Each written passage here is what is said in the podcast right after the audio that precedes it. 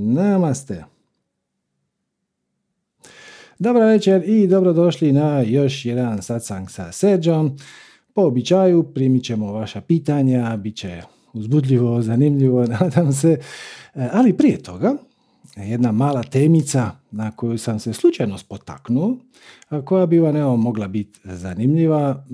negdje sam je najavio, negdje nisam. Mislim da sam napisao na Viber zajednici koja će biti tema, a vi koji ste došli zato što ste primili mail ili što ste bili na Facebooku, ovo je za vas vjerojatno iznenađenje. Nadamo se ugodno iznenađenje. Dakle, imamo jedan kratki osvrt na jednu temu koja je nama zapadnjacima neobično zanimljiva, a to je kako živjeti dugovječno, sretno i vitalno. Postoji stanovita opsjednutost dugovječnošću u našoj zapadnjačkoj kulturi, čak i sama riječ je smiješna. Pazite, dugovječnost. Kao da postoji kratkovječnost. Vječno je vječno. no dobro. Kako živjeti sretno i dugovječno? Pa, naravno, postoje razni pristupi toj temi, postoje razne ideje, svako, će vam, svako ima nešto za reći na tu temu. Međutim, možda je najjednostavnije jednostavno otići na neko mjesto gdje ljudi već žive dugovječno, pa i onda vidjeti koja je njihova tajna. E, ta mjesta u svijetu su inače u znanosti poznate kao plave zone. Znači plave zone su mjesta na svijetu gdje ljudi žive neobično dugo, u prosjeku naravno. Jedno od njih je japanski otočić Okinawa. Okinawa je otočić, možda ima jedva 70-80 km po najdužem kraku koji se nalazi između glavnog japanskog teritorija, te glavnih japanskih otoka i Tajvana. Negdje na pola puta između Japana i Tajvana. Mislim, i Okinawa je isto Japan, ali svačate šta hoću reći.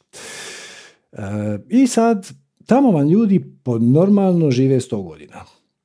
Nije nikakav, nikako čudo, da pa će relativno je očekivano da neko doživi stotu te je onda to naravno potaklo znati želju i interes određenih zdravstvenih, nutricionističkih i ostalih eksperata, te su tamo poslali ekipu koja je istražila o čemu se radi. I oni su čak napisali knjigu na tu temu.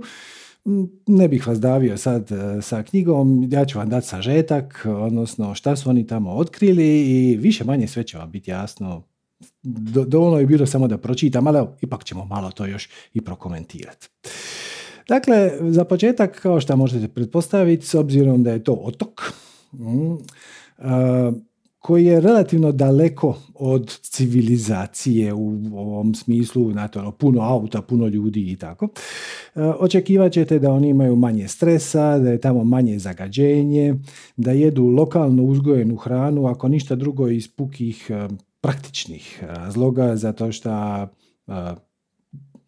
ono, logistika, transport to sve skupa. E, I to je sve točno. E, jedu vrlo malo mesa, jedu dosta ribe, s obzirom da su otok na moru i tako, ali sve to zapravo nije tajna njihove dugovičnosti. Tajna njihove dugovičnosti je, evo, ja sam sad tu složio u nekih 9-10 natuknica koji, kako su to naši vjerni istraživači, koji su tamo proveli nekoliko mjeseci i živjeli skupa s tim ljudima, saželi za, da, da mi ne, ne moramo proći cijeli taj tretman, nego da samo dobijemo sažetak. Prvi i najvažniji savjet koji ćete dobiti od stanovnika Okinave je pronađi svoj ikigai i nikad se ne penzioniraj. Ikigai se najbolje može prevesti kao smisao postojanja ili svrha života. Ono što bi mi rekli slijedi svoju strast. Znači, pronađi svoju svrhu, pronađi svoj smisao, pronađi svoje veselje i nikad se ne penzioniraj. Drugim riječima, nikad nemoj odustati od života. To je ono što mi tipično radimo ovdje na zapadu. Pretpostavljam da društvo koje je došlo poslušati eh, satsang je odnosno vi, da je u tome nešto bolje, ali ako pogledate malo svoje susjede, prijatelje, rodbinu, formula je približno sljedeća. Znači, cijeli život radim nešto što zapravo ne volim, samo zato da ih platio račune i onda odbrojavam vrijeme do neke 60. 65. ili koje već godine kad ću otići u penziju i onda kad odem u penziju konačno mogu ne raditi ništa. Kod njih je upravo suprotno. Znači, pronađi svoj ikigai šta prije, dok si mlad, živi ga cijeli svoj život i nemoj od njega odustajati. Nastavi ga radit dokle god možeš. Nikad se ne penzioniraj, nikad nemoj dignut bijelu zastavicu ili bacit bijeli ručnik kao u boksu i predat se i reći ono, e, evo ga, ja sam se, dosta sam se ja napatio, dosta sam se ja namorao i sad ću samo uh, proglasiti trajnu pauzu. Nemoj. Pronađi svoj ikigai, pronađi svoju svrhu postojanja, svrhu života, smisao, pronađi aktivnost koja za tebe ima smisla, koja te ispunjava i drži se do kraja života. Nikad se nemoj penzionirati. Okay? Sljedeći savjet je povezan sa prvim.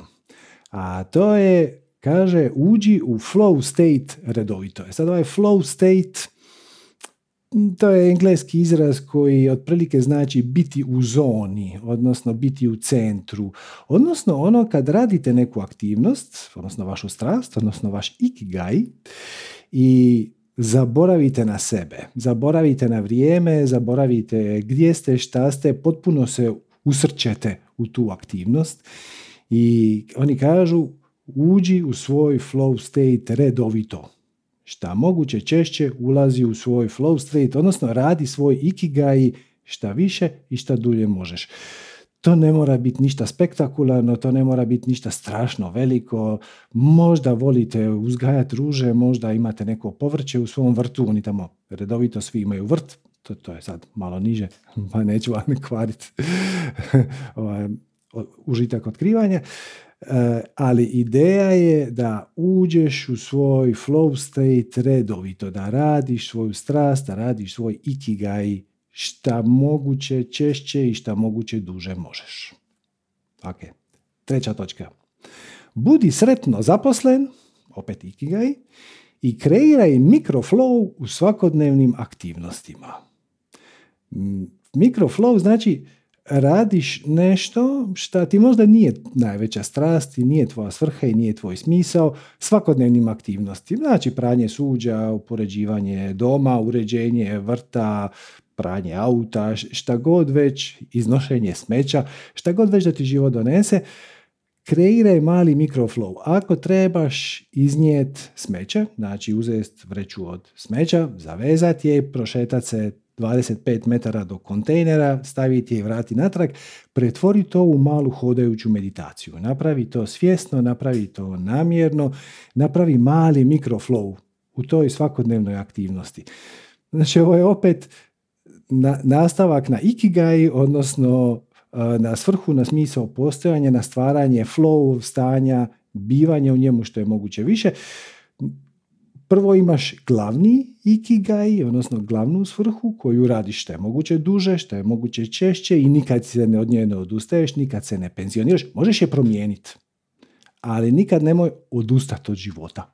Odustati od veselja koje ti donosi tvoj ikigai, ali jednako tako i male svakodnevne aktivnosti kreire s njima mikroflow i budi sretno zaposlen. Ok? Idemo dalje. Ostani aktivan E sad, mi kad kažemo ovdje na zapadu ostani aktivan, vi već zamišljate kako se treba baviti sportskim aktivnostima, kako treba ići jogirat, kako treba svaki dan, ne znam, plivat, voziti bicikli, i sve je to super, sve je to u redu, ali njihova ideja je više fokus na kretanje nego na tijelovježbu. Možete se i baviti tijelovježbom da pače. Mnogi od njih vjerojatno to i rade, ali oni su dizajnirali cijeli život na način da ih prisiljava na neku vrst male, jednostavne e, tjelesne aktivnosti. Na primjer, e, nitko tamo e, nema namještaj na fiksnom mjestu. Znači, praktički ne postoji dom u kojem se nalazi stol za jelo koji stoji na fiksnom mjestu sa sjedalicama, koji se koristi samo tijekom doručka, ručke večere, a svo ostalo vrijeme smeta. Kako je to tipično kod nas. Nego oni imaju namještaj koji je po kući i onda ga sastavljaju po potrebi. Znači, dolazi vrijeme od ručka, donese se stolić koji je možda ovaj čas na terasi. Donese se stolić, Donesu se jastuci za meditaciju, sjedalice ili već kako želite sjediti za svoje jelo. Ruča se i nakon toga se to rastavi. Nakon toga se sjedalice vrate, stol se stavi natrag na terasu, e, ako, ako želite meditirati, izvučete ponovno taj svoj jastučić na kojem ste jeli i stavite ga na podlošku za meditaciju. Stalno se namještaju nekakvi, stalno se premješta namještaj.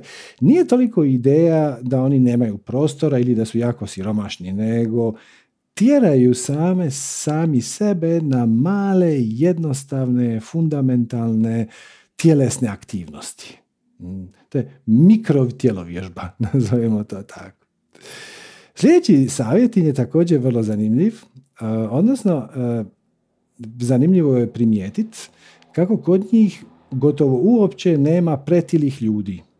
Znači problem prekomjerne tjelesne težine ne postoji ili je vrlo, vrlo, vrlo rijedak. Kako su to postigli? Tako što jedu malo manje. Pazite ovaj trik. Svaki obrok se tipično sastoji od dvije stvari, znači recimo juha i glavno jelo ili predjelo i glavno jelo.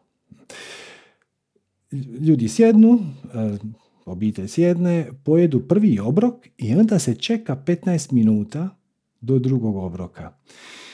Ovo su oni vjerojatno intuitivno e, shvatili, ali zapravo ideja je dosta je e, logična. Naime, kad, kad ste gladni i nešto pojedete, želucu treba 15 minuta da javi mozgu da je neka hrana došla, da se šećer u krvi normalizirao i to.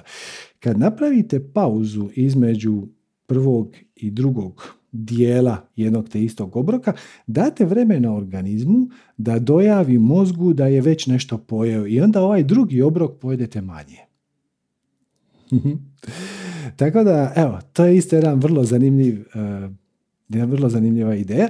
Također, uh, problem, odnosno situacija pretilosti je već adresirana sa prvih nekoliko točaka.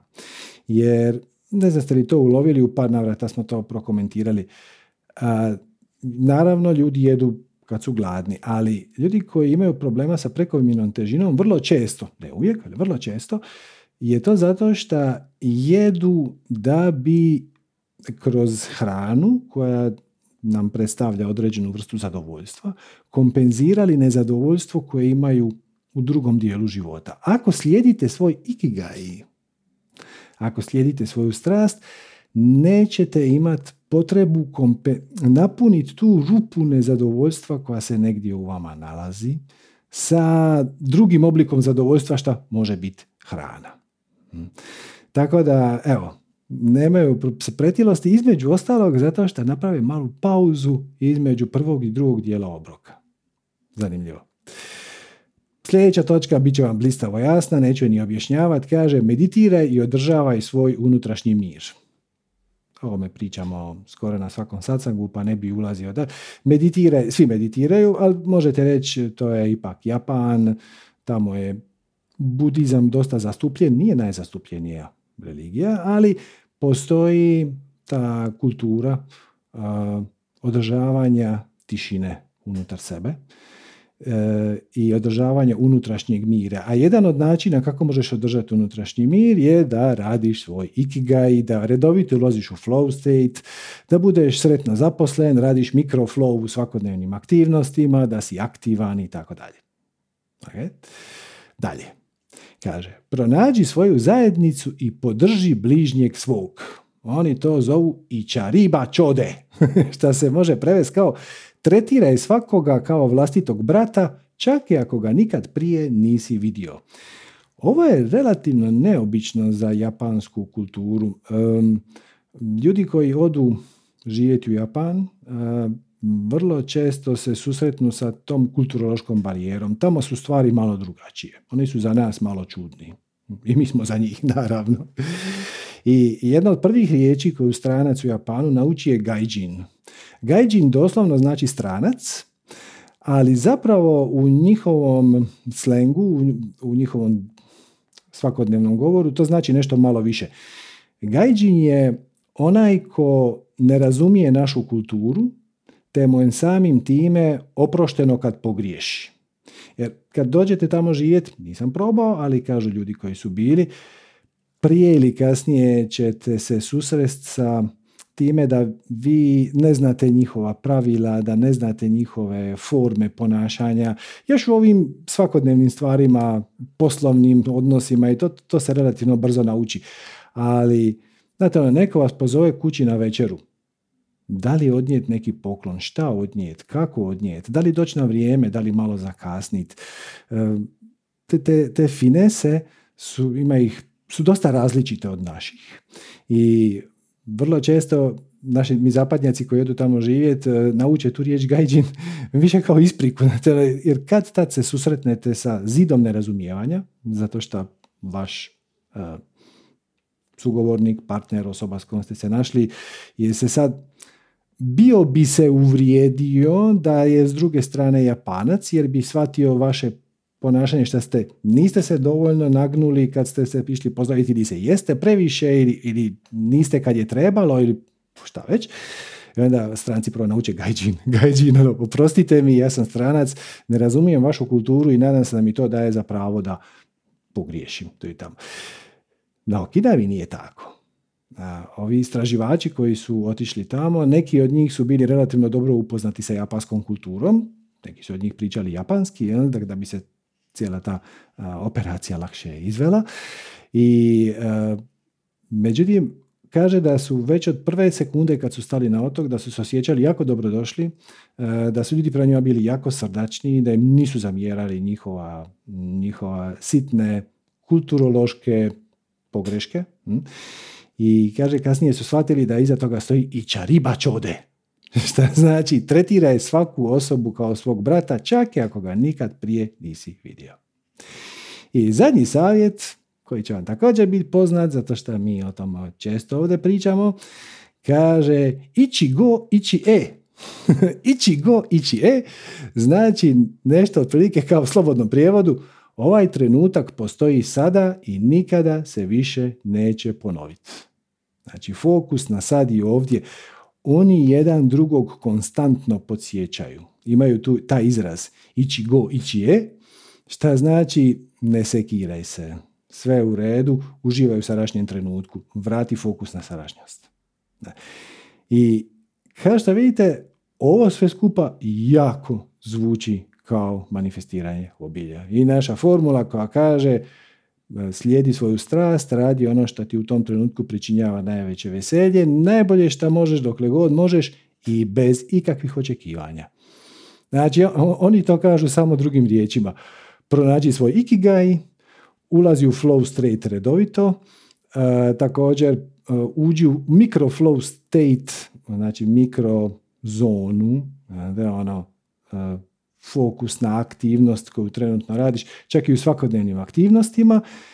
E, dodaj malo tjelesne aktivnosti, ali opet ovdje se ne priča o tome da budete sportaš, možete, ali nije poanta o tome, nego, kako kažu istraživači, mi bi s njima doručkovali i iste sekunde kad smo svi pojeli, oni se dižu i jedan ide u vrt, jedan ide nešto riješiti, jedan ide u kupovinu, odmah se kreće razmještati, namještaj pripremati sljedeći obrok, nabavljati, popravljati, uzgajati.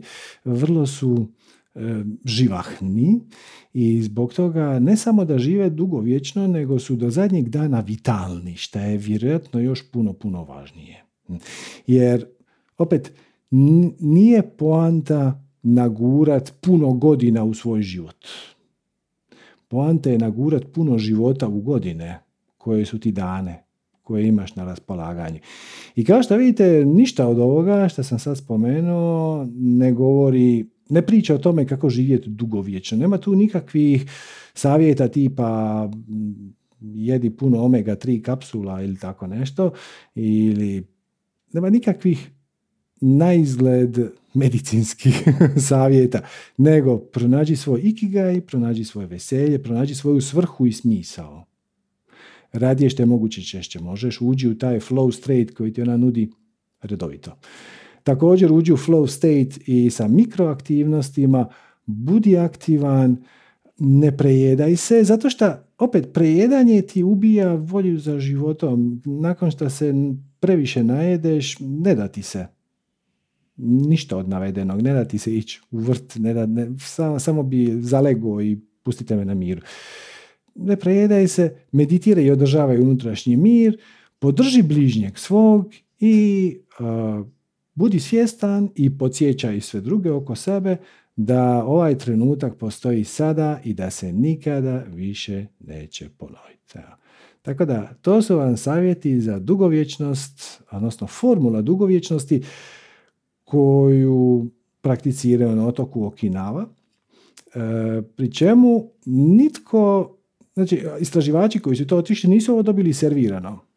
Oni čim su došli tamo, naravno našli su par ljudi za koje su smatrali, koji su procijenili da bi mogli dati nekakvu formulu, možda nekog lokalnog liječnika ili tako nešto, i koja je tajna vaše dugovječnosti. Ja rekao, nemam pojma. Mi jednostavno smo sretni i zadovoljni i eto, ljudi često dožive sto godina. Kao, nema, nema tu neke posebne formule. E, zapravo ima. Zapravo ima. Jer, vidite ovdje, poanta je na unutrašnjem miru, na životu u sadašnjem trenutku, što je opet unutrašnji mir, na slijedjenju svoje strasti, kad slijediš svoju strast, kad uđeš u flow state, kako je autor, kako su autori knjige to nazvali, knjige na engleskom, pa je to njihov običajni izraz, znači kad uđeš u taj to je zapravo kanaliziranje svog višeg ja. Kad ti nestaneš i kad dopustiš da aktivnost prolazi kroz tebe. Koja god da te veseli samo je samo je dopustiš svom višem ja da upravlja tvojim tijelom. I vrijeme se rastopi. E, ono što je trajalo 3 sata, vama se čini da je trajalo 20 minuta. I vaše, kako je to Einstein zvao, koordinatno vrijeme, odnosno objektivno vrijeme, je doista prošlo 3 sata, ali vaše subjektivno vrijeme, evolutivno vrijeme ili evolucijsko vrijeme, kako je to nazvao Einstein, je puno kraće. I s obzirom da naše tijelo je projekcija naše svijesti, znači svijest je primarna, ona kreira tijelo. Vaše tijelo stari onoliko koliko sad ću staviti ovu debele navodnike, je ostarila vaša svijest. Odnosno, koliko je prošlo vašeg evolutivnog ili psihološkog ili subjektivnog vremena, ne koliko je prošlo vašeg objektivnog koordinatnog vremena. Hmm. Tako da, ako se upletete u neku aktivnost i prođe 3 sata, a vama se čini da je prošlo 20 minuta, vi ste ostarili 20 minuta i time ste produžili život. Produžiš život time što se ne brineš o tome koliko će život trajati. Nego samo se trudiš da šta više zabavnih, e, korisnih, e, ispunjavajućih, smislenih aktivnosti uguraš u njega. Hmm. Ista stvar ima i Gandalf slično zapažanje u gospodarima prstenova. Mi ne odlučujemo koliko će trajati naš život. Sve šta odlučujemo je šta ćemo napraviti sa vremenom koje nam je dano. To je to. To je to. I kad slijediš svoju strast, živiš svoju strast, održavaš svoj unutrašnji mir, bivaš u sadašnjem trenutku i samo malo dodaš aktivnosti tjelesne, više e, u smislu da ta tjelesna aktivnost djeluje kao pumpa koja onda izbacuje toksine i višak iz organizma, živite duže i živite vitalnije nego šta bi čovjek to standardno očekivao. Eto, mali savjet sa otoka Okinawa, slijedite svoj ikigai, budite u flow stateu, po mogućnosti sljedeći svoju strast, ali jednako tako i u svakodnevnim aktivnostima, malo tjelesne aktivnosti i živiš u trenutku. I to vam je to. Ok, sad smo spremni za vaša pitanja. Da, još nitko nije digao ruku, te vas ja pozivam da to i napravite. Kako ćete to napraviti? Na kompjuteru možete stisnuti Alt Y, a na mobitelu imate dole e, tri točkice, pa raise hand, čini mi se. Hm, e, tako nešto. ok, može. Ajmo Jože, zdravo Jože. Zdravo, se čujemo? Čujemo se, kako si? Dobro, prvi put sam kod vas. Uh, zovem, e, mislim, ja sam iz Slovenije, tako da možda neću baš dobro sve reći, pa nadam se da ćemo se razumjeti. To je skroz redu. imam dva pitanja, ali prvo mi je možda bitnije.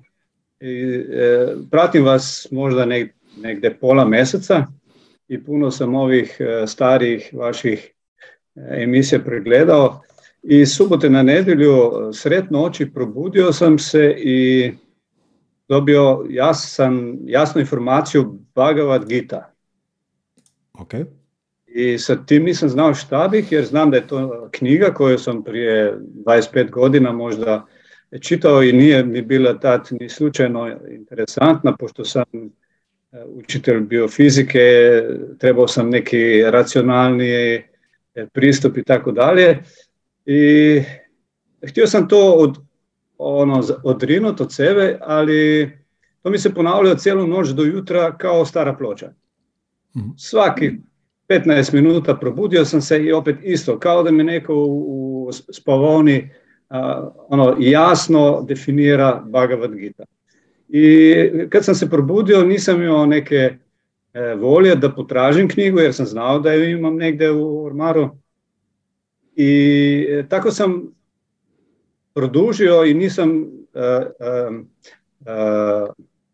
kako se kaže kod vas, nisam, nisam upotrebio tu informaciju do ponedeljka kad sam uzijelo jedan vaš stariji snimak, mislim da je 58 broj, gdje ste vi ovu sliku od Bhagavad Gita E, pokazali na monitoru i to je skoro, skoro sam pao iz stolice kad sam to vidio. Sad to, je, pitanje. To, je, to je ova slika. Da, da, da, to, to, to, je ta slika. Mislim, ali to je bilo u dva dana sve. Ja ovu sliku nisam gledao 20 godina, sad se ono, e, ono stvarno jasna informacija i sad moje pitanje je kako e, postupiti kad jasno vidiš neku, neki signal, neku informaciju, a pojavi se onaj otpor, u smislu to mi ne treba, to je bez veze ili u smislu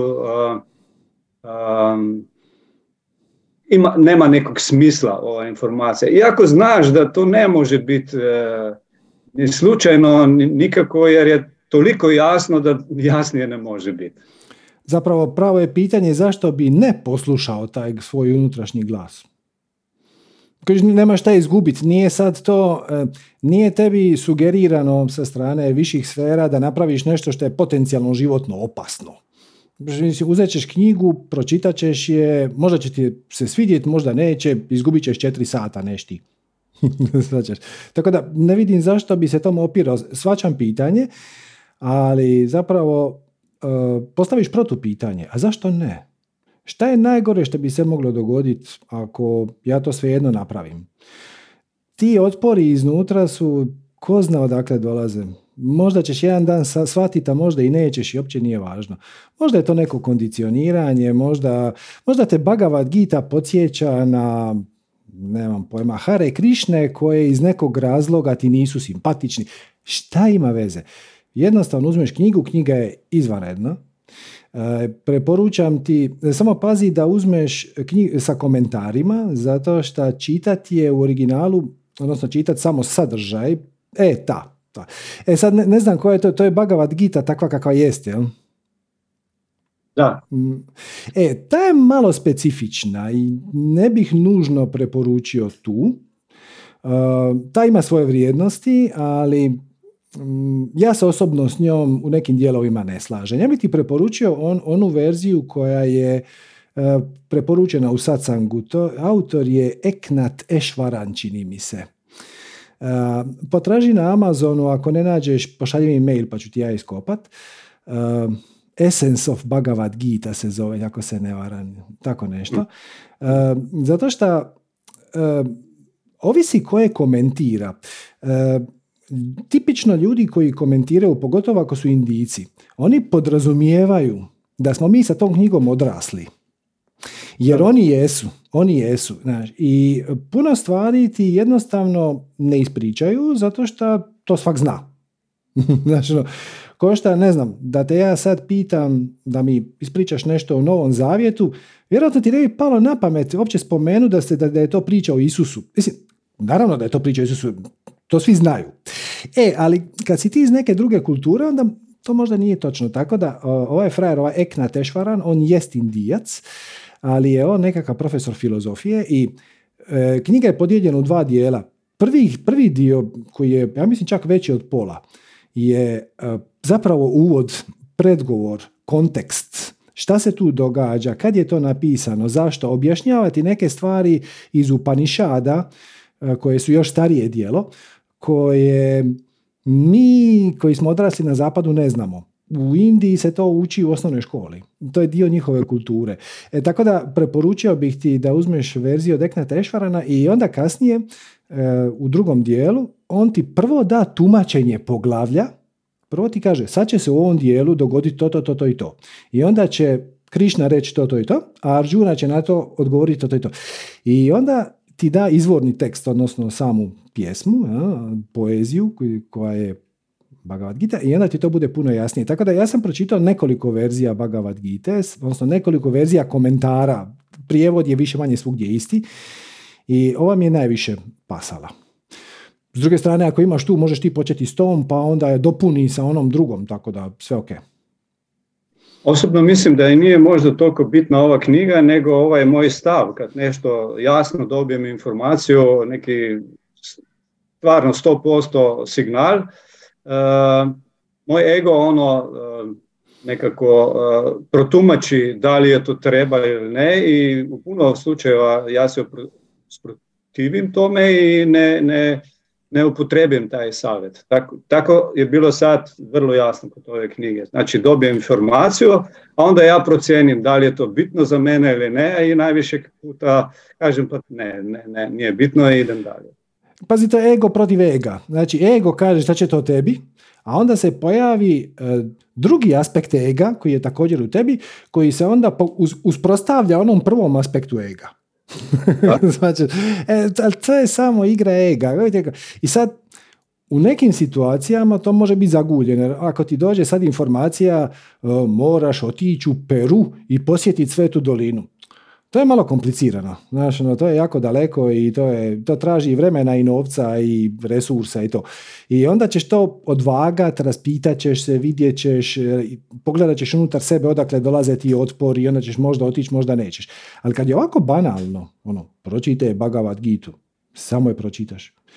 I s, punim, s punom spremnošću da možda ćeš je pročitati, uopće te neće dotaknuti i samo ćeš reći ono, ok, evo, potrošio sam jedno popodne i ne mogu reći da mi je puno značilo i nema veze. I s obzirom da je e, kontra trošak, e, oportunitetni trošak, tako nizak, tako mali, jer zapravo nemaš šta izgubiti, onda samo stišaš ego i kažeš ono, gle, dragi moj ego, bi li tebi svejedno smetalo da ja to pročitam? Ono, evo, sljedeću subotu kad vani bude sunce, sješćemo na terasu i pročitat ćemo tu knjigu. Je li to tako strašno? Znači, go reći, a nije, aj, nek ti bude. Nemaš se zašto opirati tome. E, može drugo pitanje? uh drugo pitanje je u vezi sa prehranom. Znači, e, znam da nije dobro da jedem meso i tako sam prije 20 godina prestao jesti meso, ali u tom periodu kad sam prestao jesti meso, a, želučna kiselina mi toliko narasla da, da nisam mogao jesti povrće, voće i tako dalje. I sad se praktični vučem 20 godina gdje ne mogu jest ono fino samo povrće i tako dalje zbog kiseline. Znači ta kiselina mi stalno se diže i pada, a neki unutrašnji ne znam, zgip mi kaže da bi bilo fino da ne jedem mesa. I kad vas slušam, puno puta kažete da je bolji put da se ne jede, a i moj stav do životinja, neću pričati sad o tome. Da, e, sad prvo napomena, ja nisam nutricionist, tako da ako je ovo sad povezano sa nekim zdravstvenim problemom, ja tu samo ću zamoliti nekog stručnjaka da preuzme, ali generalno, Znači to što ti kažeš želučana kiselina, to je opet ego. Ego i, kaže se da je sjedište ega treća čakra, odnosno solarni pleksus, to je ono ispod rebara. On je povezan sa izlučivanjem želučane kiseline, zato što treća čakra ima element vatre. To je želučana vatra. I to jest pobuna ega, šta ne znači da ćeš se sad sa svojim egom ići svađat. Znači, zašto je, ajmo reći, dobro ne jesti meso? Zato što meso je teška hrana, e, energetski je zgusnuta i kondenzirana. Neću sad uopće ulaziti u to kako se danas proizvodi meso, to je sad poseban, posebna kaša. Ali ajmo reći ajmo reći da imaš najzdravije organski uzgojeno meso domaće proizvodnje, najbolje moguće si kupio. Svejedno to je, ta hrana ima relativno nisku vibraciju i ona tebi smanjuje vibraciju. Drugim riječima, lakše ćeš dostići višu vibraciju ako ćemo česti još mi ne, uh, lakše će dostići vibraciju ako jedeš laganiju hranu, ali opet, nije ideja da se mučiš i forsiraš. Kad dopustiš sam sebi, ti kažeš ovako, ja ću sad preći uglavnom na vegetarijanstvo, ali neću biti strahovito strogo oko toga. Dopustit ću da mi organizam kaže ono što mi treba reći onda će ti ta potreba za mesom spontano, lagano past. Kako ti budeš dizao svoju vibraciju kroz razne druge tehnike, kroz meditaciju, kroz čitanje Bhagavad Gita i razne druge stvari, tako će ti meso sve manje i manje pasat. Odnosno, moćeš ga ti pojest, ali ćeš se nakon njega osjećati teško, bezvoljno, možda čak malo i depresivno i apatično i onda ćeš reći, znaš šta, ovo mi jednostavno ne paše energetski, ne kažem, ne kažem nutritivno. Ali opet, ako ideš Johnom, sad ću ja pobjediti svoj ego, ej, ja više neću staviti ni zalogaj mesa i vidiš da ti organizam reagira loše na to, onda je vrijeme da uđeš sa egom u male pregovore. I što, na primjer, kažeš ovako, ok, odustaću od mesa inteligentnih životinja. Znači, neću jest više svinjetinu i neću jest više govedinu. A povremeno ću možda pojest neku piletinu, ako mi se, ako se dogodi. S druge strane, ako dođem kod nekoga u goste i on mi sa velikim, velikim veseljem servira svoju domaću šunku, ok, poješću jednu, dvije fetice, to me neće ubiti. Znači, dopustiš, nije poanta u tome da ti to jedeš, nego da si ti dopustiš takvu situaciju. Čim si je dopustiš, čim više e, ne ideš egom na ego, znači ego kaže ja želim biti na najvišoj mogućoj vibraciji, to, to je čisti, čisti e, refleks e, ljudi koji su na aktivnom putu samounaprijeđivanja. Ali nemaš ti šta sam sebe unaprijeđivati ko koga unaprijeđuje?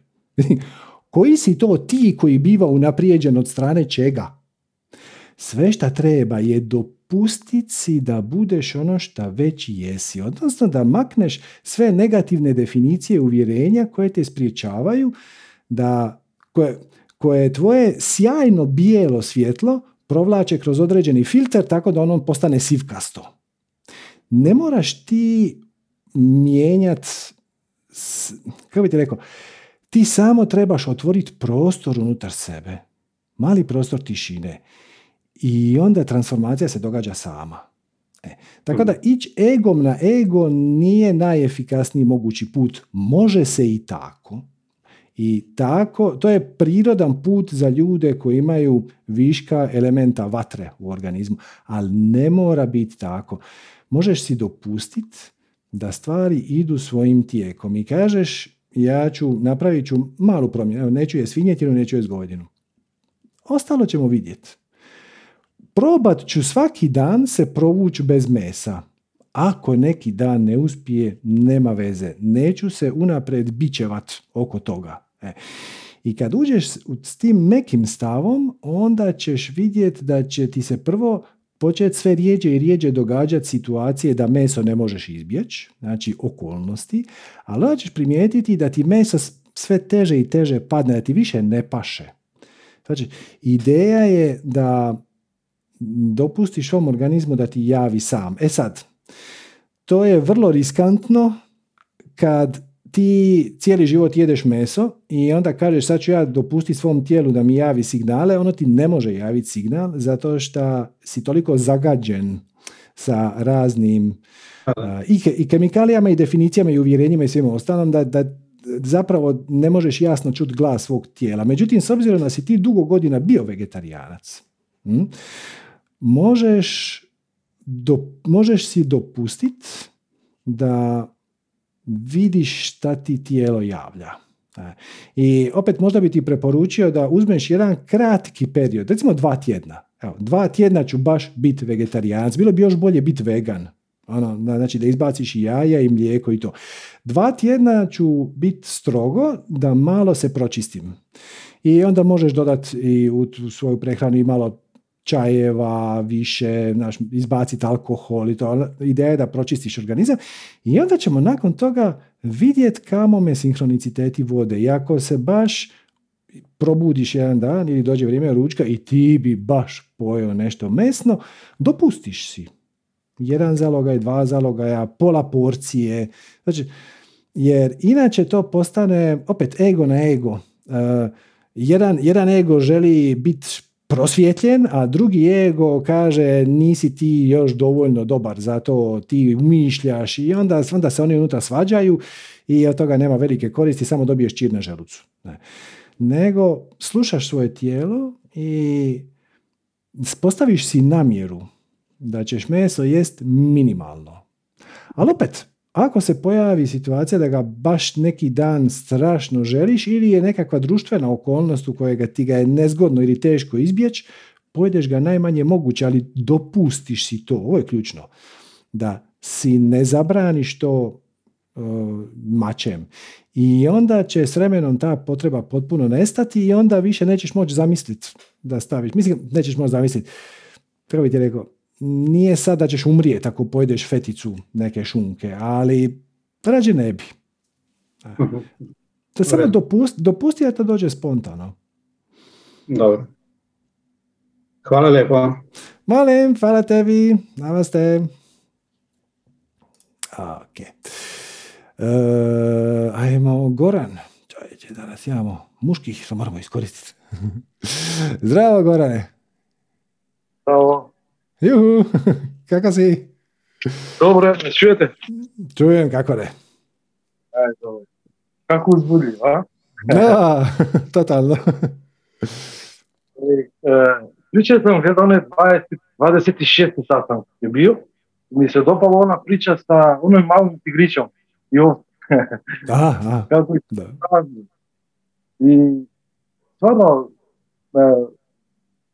Оно што сам био, био пре и оно што сам сада е огромна разлика. Е, Сад, едно ме интересира. А, мислиш од ова до ова. Но тренутно радим оно што ќе ти реко без потуѓивање, еден ден, да потуѓување да се еден. Али увек се појави нека дека поубаво става, нелако става некој ти нешто кажи, се ти, са ти не изреагираш во тај момент, али у себе осетиш оно сензацију, нелагоду.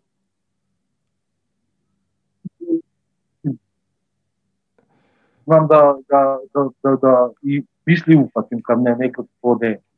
е било учеш колу ауто идеш на постои, прожеш два-три семафора, јао, како е било, дали е било на црвен, били смо прошли на зелено. A pamet je odleti na drugu stranu, vozimo mehanički život. I to, i, i htio sam da te, da te pitam, a,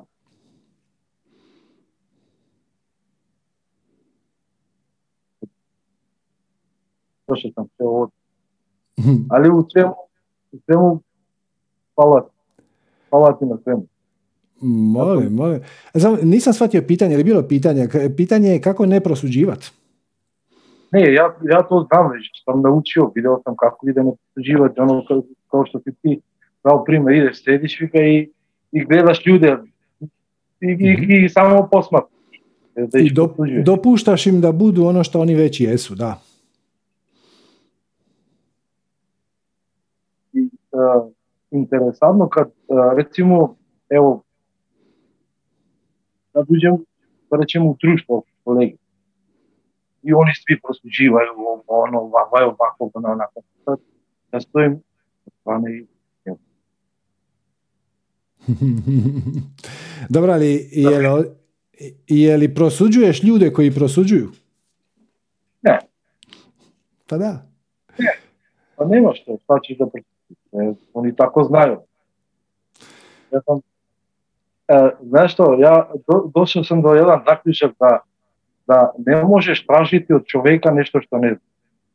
Tako je, svi gledaju svijet sa svoje razine svijesti. I jednostavno, to je samo refleksija njih i da, super. tome je tajna neprosuđivanja, ali jesi li uspio spoznat da isti taj ja koji ti imaš u sebi, znači ono što zovemo ja, onaj osjećaj bivanja, osjećaj, da ga imaju i svi drugi.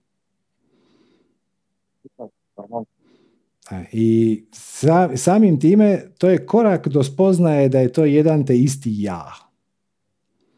I kad dođeš do toga da je to jedan te isti ja, da svi mi dijelimo isto biće, onda shvatiš i ono da smo svi mi jedno i onda nakon toga život postane osjetno kvalitetniji.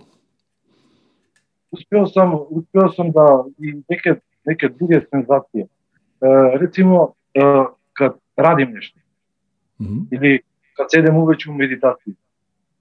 е дел, попаре, опако имам неку сензацију како да не нешто, значи, оно... Значи, ние, да речеме, кад не радим ништо, то ми ние, али кад радим, осеќам неку сензација овде око брата и само по главе, нешто како... Значи, не могу да... Дали е толку лошо. Па супер, тоа све скупа звучи јако добро. Така за се ове ствари што, што, што си причал до сада, и ти сацам, ја знам да, да погледам неки сацам, тренутно јас своје мислитам ранije почео да упатам, да речеме, кога помислим нешто, па се случим, чека, ово не е така. Не е добро. Јас сам пре уноптовал pređao ljude, ali, ali me život naučio da to ne treba tako. Da. Na život ima tu tendenciju da te nauči. Super. Da. Super. Ok, hvala. Okay. Neću da završavam. Može, hvala tebi. Hvala tebi. Hvala. Namaste. Ok, super. Uh, ajmo Selma. Zdravo, Selma. Zdravo, zdravo. Juhu pozdrav, dobro večer, ovo je totalno spuki, znači ono, pričati s čovjekom kojeg e, misliš da poznaješ ono ko najboljeg frenda, a on te prvi put u životu vidi, tako da baš je ono spuki, ali vrlo, vrlo zanimljivo. Pardon. A, evo Sergio, e, pozdravi svima, evo da ne zaboravim, evo tu se stvarno skupila prilična prilično dobra ekipa. E, ja iskreno moram reći da ne znam šta mi je bilo uopće da sam stisnula ovaj gumbić i uključila se na Zoom, inače te uvijek pratim na YouTube-u, jer e, mahom ne stignem pa onda u nekom poslije, ono, nikad live tako. I ono dok sam kliknula isto, mislim kao da sad slušam sve one priče koje su se do sad odvijale, ono isto nemam pojma koje pitanje, ali evo sad kako je Jože počeo, e, vrlo, vrlo slično imam ja jedno pitanje vezano u sinkronicitete. mm Uh, mislim, puno smo već pričali, puno si ti govorio i na sastanzima i uh, čitala sam i tako dalje i nekako imam osjećaj da te sinkronicitete većina ja, barem ja, evo moje iskustvo je da obično to uzmemo onako zdravo za gotovo, a kao vidi kako zgodno, vidi baš se potresilo, vidi kako ovaj, zanimljivo, je i onda i to je to, jel? Ne, ne, niti od toga nešto previše naučiš, niti si daš nekakav razlog, Evo i danas sam baš sa prijateljicom ovoga, koja vjerujem da sad na YouTube gleda. Ovaj, pričali smo baš o toj temi. I možda čak i nije pitanje, ali evo čisto da čujem tvoje nekakvo mišljenje. imali uopće neke konkretne akcije koje bismo mi trebali poduzeti kada uočimo sinkronicitet. Ja ću evo samo kratko dati jedan mali samo pozadinsku priču koja se meni dogodila zadnjih 5-6 dana, odnosno prošlog četvrtka.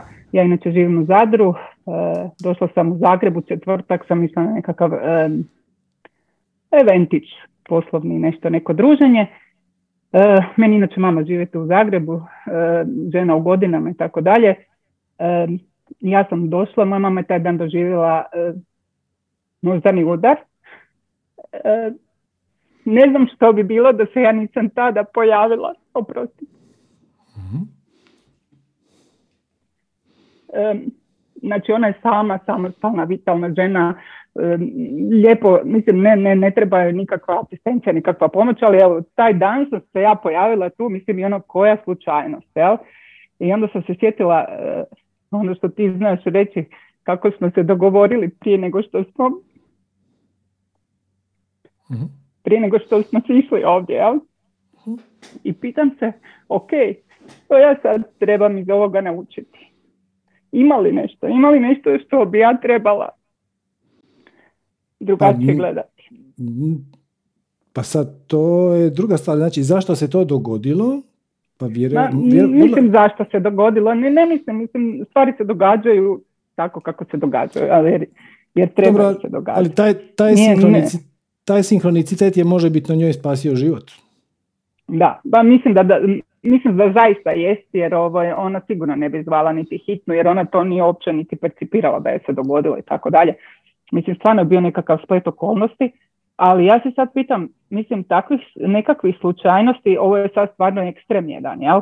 Mm, e, I onako da stvarno zastaneš i pitaš se, ok, ok, šta, šta se tu događa? Evo. Pa evo, to, to, to je zapravo pitanje za tebe. Šta si ti naučila iz te situacije? Šta, na što te ona podsjetila, na što te potakla?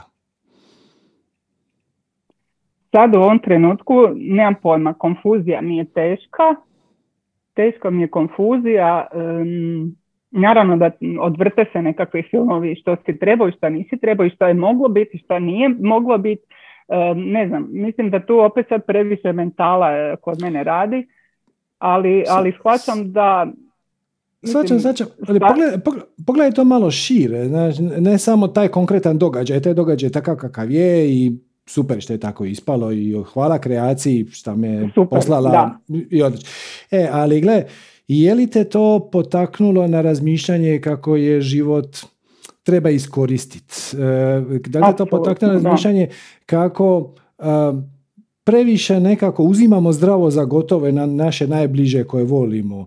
Da li te, potaknuo, da.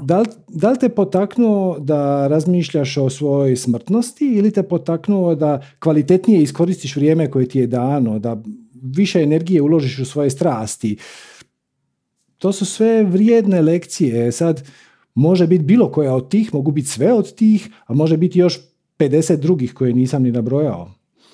Da, da, da.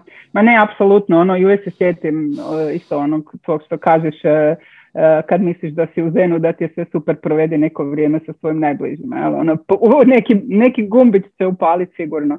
Tako da ovaj, više na tom nekakvom, u tom nekom smjeru je cijelo ovo sad moje iskustvo išlo u smislu da toliko toga se zapravo još može razmijeniti e, u tom odnosu da još uvijek e, ima još jako puno stvari koje možemo i, i moramo skupa proživjeti, ajmo to tako nekako reći.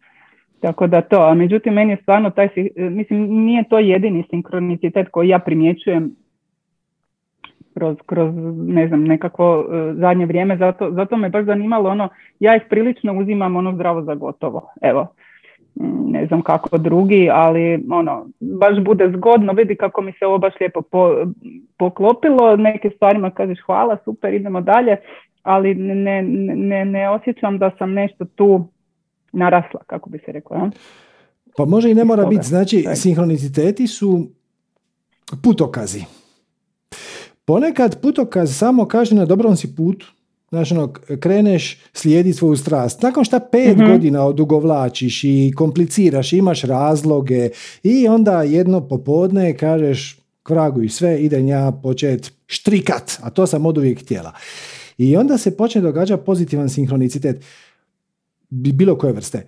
To je samo je e, kreacija šalje informaciju to, nastavi u tom smjeru, to, to, to, to, drž se. Znači, iz te situacije, iz tog sinhroniciteta koji ti se možda dogodi u takvoj situaciji, nemaš ništa puno za naučit, osim da te kreacija podržava u smjeru kojim si krenula, šta je ono velika stvar. S druge strane, e, o, o, sinhroniciteti e, su vrlo često vezani za više ljudi. Recimo ovaj sa tvojom mamom je mm. dosta, dosta zanimljiv. Znači, s jedne strane, gledano iz njene perspektive, taj sinkronicitet da si, te, da si se ti zatekla baš u pravom trenutku, baš na pravom mjestu i njoj spasio život. Iz njene perspektive to je sasvim dovoljan sinkronicitet. Iz tvoje perspektive tu izad može stati neka poruka da je život kratak, da ga treba iskoristiti, da možeš dati više ljubavi drugima, šta šta god. Znači, to je vrlo teško je da neko drugi odgovori za tebe. Jednostavno, kad, se, kad ti se malo smiri ovaj emocionalni stres, ono kad malo stvari sjednu i kad ponovno sve bude u nekoj miru, u nekoj kolotečini, malo sjedni sama sa sobom i ono, ok, na što je mene svemir pokušao upozoriti? E, šta mi je, kum je poruku htio prenijeti? E, jel me htio podržati u nečem, jel me htio usmjeriti ka nečem, jel mi htio poručiti da ne, nešto radim više, da nešto radim manje i kad to napraviš tako što se onako samo fino smiriš, ne očekuješ nikakav rezultat. Znači, ne odbijaš u navodnike kritiku od svemira, ne uzimaš to osobno, ali jednako tako otvorena si i za pozitivne sugestije koje ti sebi može dati, onda ćeš vrlo lako i vrlo jednostavno doći do odgovora. Pita, strik je samo da ego, da skloniš ego s puta.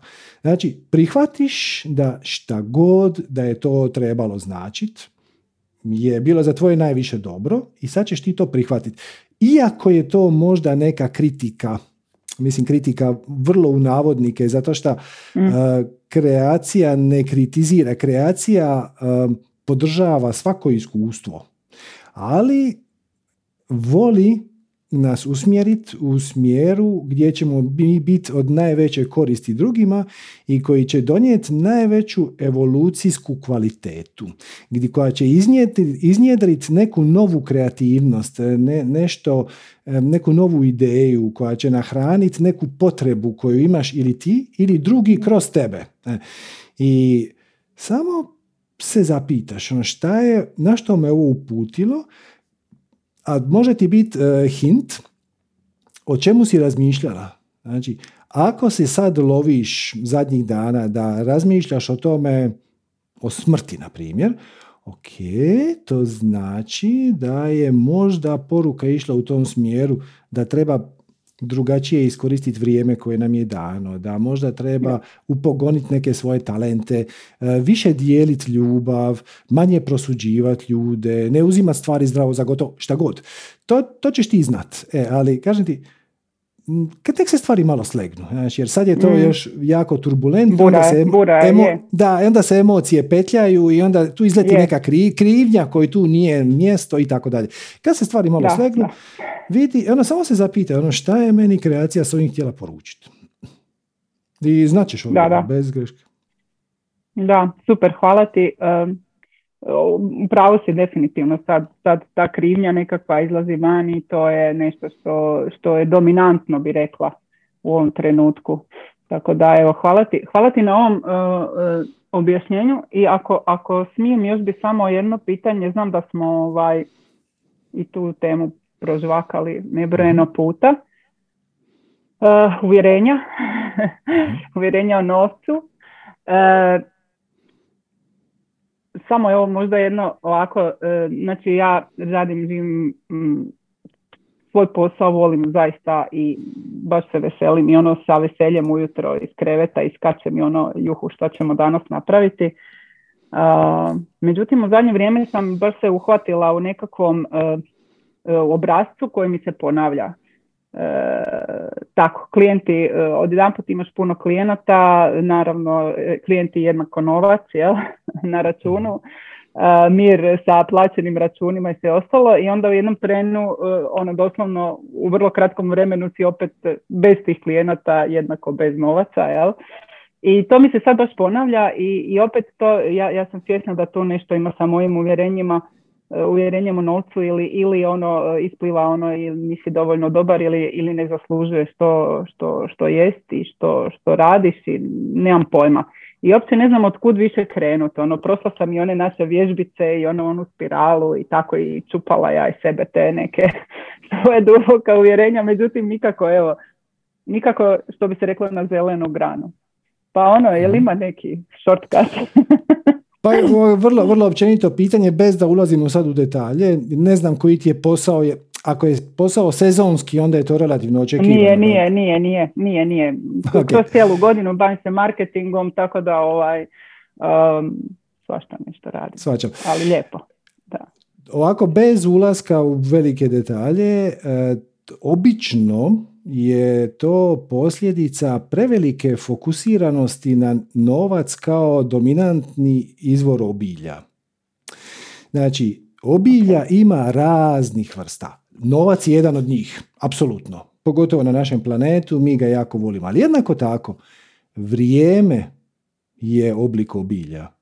Kreativnost, inspiracija, poklon, informacija, komunikacija, sinhronicitet, e, tehnologija, sve su to oblici obilja i kad se previše fokusiraš na jedan oblik obilja, kao što je recimo u ovom slučaju novac, zanemaruješ sve ostale oblike obilja koji ti mogu doći u pravim omjerima kako tebi bude trebalo. Znači, e, možeš si dopustiti da ponekad od nekog dobiješ poklon. Možeš e, shvatiti da je pročitat knjigu oblik obilja, dobiješ informacije. Također, vrijeme je oblik obilja. I generalno, ako ne primaš dovoljno, u ovom slučaju klijenata, to bi mogao biti znak da ne daješ dovoljno. E sad, šta točno znači hmm. davat dovoljno?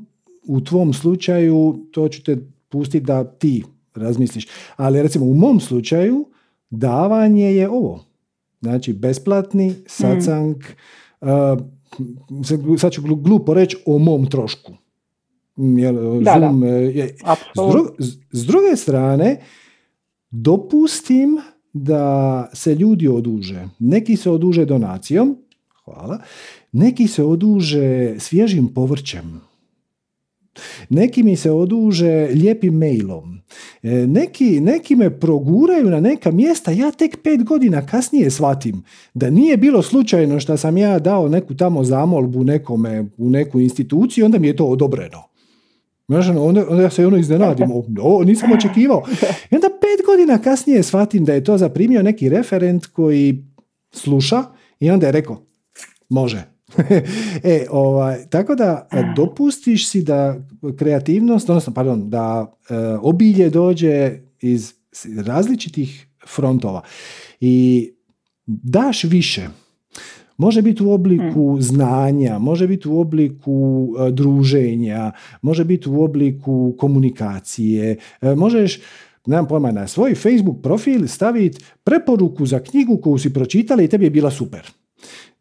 To će neko vidjet, neko neće. Nekoga će to zainteresirat, neko će to kupit, skinit, pročitat, neko neće. Nema veze, ti si to dala bez očekivanja i onda šest mjeseci kasnije neko ti odgovori na to, je, ja sam je pročitala super je, onda se vi dogovorite naći se u gradu na kavi i onda shvatite da ste najbolje prijateljice. Samo se još niste poznavale do sada. E, tako da, e, zapravo e, nedostatak novca je najčešće preveliki fokus na novac. Jer ono što ti kreacija želi reći, znači kreacija te gleda kako ti slažeš svoj život, odnosno poslovni, privatni, šta god, i onda ti kažeš i meni treba para, para, para, samo, samo novac, samo novac. A kreacija kaže, ali nije. Kako ću te naučiti da novac nije najvažniji? Tako što ti ga uzeti. Tako ću te natjerati da budeš kreativna, da vidiš zapravo da ima i drugih oblika obilja i da je novac jest jedan od njih, ali ako ti je primarni, ostaćeš bez njega. Šta god da se previše fokusiraš, previše držiš, previše želiš, hmm. bježiti iz ruke ko pjesak. Da, ima smisla, apsolutno. Ima smisla, iako ja se stvarno smatram bogatom osobom, jer e, što ti kažeš, obilja imam sa svih strana svog života, tako da sam na tome zaista zahvalna. Ja više nekako novac promatram kao sredstvo plaćanja, odnosno imaš nekakve troškove, radnike kojima isto tako trebaš dati tu plaću, tako dalje, tako da, eto, to je meni više možda briga za druge, nije meni. Apsolutno, apsolutno, ali gled, s druge strane, recimo da imaš marketinšku agenciju, nismo sad išli u detalje, ali recimo da je takva situacija, imaš neke zaposlenike. I sad imate posla, imate klijenata, super radi se, naplaćuje se sve u redu. I u jednom trenutku nastane neko zatišje, znači nema klijenata. Mm. I onako te ljude moraš platiti. I on, sad imaš viška vremena, e sad pazi, imaš nešto sa čime možeš trgovat. Imaš vrijeme, imaš znanje, imaš resurse. I onda pošalješ newsletter ili post na Facebooku ili koji god već komunikacijski kanal imaš, ljudi, evo, trenutno smo u nekom zatišju, poklanjamo jedne konzultacije, poklanjamo jednu kampanju, hmm. poklanjamo onome ko ima najbolju ideju. I onda ti se javi šest ljudi sa svojih šest ideja, dvije će ti biti bez veze, dvije će, neće ti, ja, dvije će ti biti baš zanimljivo, onda ćeš se s tim ljudima čut. I onda ćeš im to pokloniti, a oni će tebi zauzvrat nešto organizirati. A onda ćete se zapravo, kad oni malo stasaju, jer oni nemaju para to platiti, onda će ti oni postati klijenti. Svačeš, ideja je da daješ. Jer kako, kako kaže, jel te, Biblija kaže kako siješ, tako žanješ. Prvo siješ. Prvo siješ. I kad uloviš se da imaš e, slobodnog vremena u firmi, jel te, kažeš kako uzbudljivo. Kako uzbudljivo? Baš, baš zanimljivo. Znači, kreacija mi je sad iznenada oslobodila resurse. Ja sam mislila da su mi ova četiri klijenta 100% sigurni, a u isti dan su me svi nazvali ili unutar istog tjedna jedan je otišao, drugi je odgodio i sad na jedan put imam vremena. Kakav zanimljiv sinhronicitet. Ajmo vidjeti koja su se vrata otvorila. I onda to, napraviš mali natječaj. Javite mi se za svom idejom i ja ću vam šta god je najjednostavnije. Naravno da nećeš za njih zakupiti 50 jumbo plakata o svom trošku. Mislim, ne. Da, ma da. Ali možeš im pomoći idejom, sugestijom, pokloniti im grafički dizajn. Nešto što ti je i onako ili vrlo jeftino ili na raspolaganju, možeš, neće te puno koštat i još će još možeš uključiti svoje zaposlenike u proces pa reći ono, evo imamo tri dobra projekta da vidimo koji ćemo izabrat, pa će onda i oni biti e, sretni šta si ih uključila u taj proces. Tako da puno stvari se može jer to što si u tom trenutku ostala bez klijenata i bez para samo znači da se nešto drugo oslobodilo. Šta se oslobodilo? Oslobodilo se vrijeme, oslobodio se kreativni neki potencijal koji imaju tvoji zaposlenici, šta god, grafički dizajn ili šta god već, nešto se oslobodilo, e onda to investiraš to pokloniš, to je, je, daš. To si potpuno u pravu, to si da, potpuno u pravu, znači e, zaista je nevjerojatno kojom brzinom se e, pokrenu oni nekakvi procesi koje si možda do tada uvodio kao rutinu već onako odrađivao jer kao ustaljeno je sve. Sad jedan put se nešto natjeralo, aha daj da vidimo kako ćemo to drugačije, kako ćemo brže. Ali ja evo primjećujem taj obrazac da se opetovano ponavlja, pa eto to mi je bilo onako samo interesantno, ono, ajde Selma, nauči više. dakle, to je vjerojatno poruka kreacije da si previše fokusirana na jednu formu obilja. Ima ih puno. E, I pogotovo što ti se to ponavlja. Znači, ono, mm. prvi, prvi put nisi naučila, pa svaka sljedeća lekcija bude malo uh, jasnija. E, I ono, ako to ne apsorbiraš, moglo bi se desiti da u nekoj skorije budućnosti dođe lekcija na istu temu koja će biti uh, radikalna. Da, da, malo ono, krutnija, da, da, da. Malo krutnija da, da ćeš morat spašavati živu glavu, ono, u korporativnom smislu, ne mislim život, ne, nego ono, moraš spašavati firmu zato što je sad odustao najveći klijent, a ti si već platila tisak i to. Da. Da, da, e, upravo si Sergio. Hvala ti puno na ovom inspirativnom razgovoru. E, znam da puno ljudi ti kaže hvala ti što postoji i takve stvari. Ja ću reći, ja sam jako sretna da to tvoja strast upravo ovo, tako da hvala ti evo na tome. Hvala tebi što si mi omogućila da radim svoju strast. Tako da, molim, molim. Lijepi pozdrav svima. Ćao. uživaj. Pozdrav, bok. Da, da, ne morate reći ono hvala što postojiš, zato što je i meni drago što postoji. Tako da, sve ok. Ok, ajmo Darko. Zdravo Darko. Darko. Dobro, Darka ne vidimo, ne čujemo. Tako da, ako se Darko vrati. E, e evo, Halo. Evo, e, evo, sad te čujem, ali te ne vidim. E, do, pa dobro, ok, uglavnom, dobro večer svima. mm prvo znači tehnička narav, uh, znači ovo kao uključivanje jel, u mhm. ovaj Zoom ide preko participants. Ono, participants se pritisne, pa onda se kao tamo potraži ime pa se digne ruka, jel? Dobro. To je prvo, nije tu na ove tri točkice gdje si rekao na početku. Uh, druga stvar, tehnikalija, jel? mm Uh, samo jedno dva puta po dva maila jel, na onaj novi manifestiranje mm i nisam dobio nikakav odgovor. Dobro, evo sad imaš priliku pitati uživo. E, ja bi ti ono što si u zadnjem sad sangu govorio za taj novi kao ono, mislim, spisak svega, jel, to bi ti dobiti, jel? Spisak čega? A, ne, ne, samo, dakle, to ti ide automatski, samo odeš na web sajt i prijaviš se za newsletter. Odmah gore u zaglavlju piše ti, piše ti, upišite ime, upišite mail adresu i stisneš i doći ti to automatski, to je robot, nema nikakve veze s nama. Da, znam, mislim, kažem, ja sam sla, jel, ali nisam primio ništa, jel, jedno dva puta. A, vjerojatno ti je završio u spamu. Pogledaj u spam folder. E, znači, prvo ćeš dobiti e, prvo ćeš dobiti mail da potvrdiš svoju mail adresu. I Zna se desiti ponekad da on završi u nekom pretincu neželjene pošte ili možda u promocijama ako čitaš na Gmailu uh, mailove i onda kad potvrdiš dobit ćeš mail sa popisom predavanja. Uh, ne bi bilo loše, s obzirom da je već takva situacija, da nas dodaš u adresar. Znači mail adresu sa koje ćeš dobiti taj mail, dodaju adresar svoj i na taj, način, na taj način ti više neće završavati u spemu. Ok. mm znači to treba provjeriti, da.